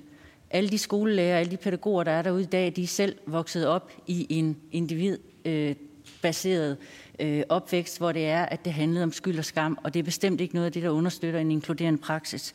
Så det her med kompetence, kompetenceløft, jeg tror, at øh, der er ikke nogen quick fix, fixes. Det betyder også, at når Jannik taler om, hvad er kvalitet, vi skal have det her emne ind i kvalitetssamtalerne derude. Jeg synes, øh, Sammen om skolen er et rigtig flot eksempel på, hvordan man kan samarbejde og skabe dialog. Den model skal vi også have ud lidt mere lokalt ud i kommunerne og få skabt det her fælles ansvar hvor man sammen løfter kommunalt også, altså lokalt, og også ude på skolerne, får delt den viden, der også er efterspørgsel efter, og får produceret, hvad kan man sige, læring i, i egen, øh, og også ud fra andres praksis. Så bare en kommentar til det. Jamen, tusind tak. Vi er også ved at nå til vejs ende. Jeg tror, jeg kan tale på hele udvalgets øh, vegne. Jeg kan i hvert fald se, at rigtig mange de er også blevet hængende inde på, på Teams og fulgt med hele høringen, at det har været en, en berigende dag, men også en dag, hvor vi må erkende, at der ikke findes lette løsninger, og der virkelig skal arbejdes hårdt for at nå i mål, så alle børn de kan blive en øh, del og en inkluderende del af, af fællesskabet og føle sig værdsat. Noget af det, jeg også vil sige her til allersidst, det er noget af det, jeg tror, sådan en høring kan bidrage til, og derfor vil jeg gerne øh, bekræfte det, som Janni siger. Det med at holde samtalen i gang om det her område, det er utrolig vigtigt. Hvordan man bliver mødt som borger i forhold til systemet, hvordan systemet har også forståelse for familier, der kan stå i en meget svær situation, hvor de lette løsninger måske ikke er lige for. Og derfor vil jeg også bare opfordre alle jer til, der har deltaget i dag, det er vi glade for, men opfordre jer til, gå nu hjem i kommunerne, gå nu hjem på skolerne, fortsæt den her debat. Vi vil i hvert fald fortsætte den herinde, og skulle der være en forening eller en interesseorganisation, der tænker, vi kunne faktisk godt tænke os at fortælle noget positivt om vores arbejde, give et godt råd osv., så, så har man jo altid mulighed for at søge foretræde for børne- og undervisningsudvalget, hvor man kan komme ind og fortælle om sine tiltag. Jeg ved, der snart er et foretræde på vej fra Autismeforeningen. Det glæder vi os rigtig meget til. Så gode bidrag udefra, om man så må sige, nu når vi sidder inde på Christiansborg med et smil på læben, den virkelige verden, det er jo rigtig, rigtig brugbart i forhold til lovgivning. Jeg vil sige tusind tak, fordi at I kom. Jeg ved, der er en lille ting til oplægsholderne. Jeg vil gerne her til sidst bede om at give de oplægsholdere og dem, der har bidraget i dag, en stor hånd for deltagelsen. Tak skal I have.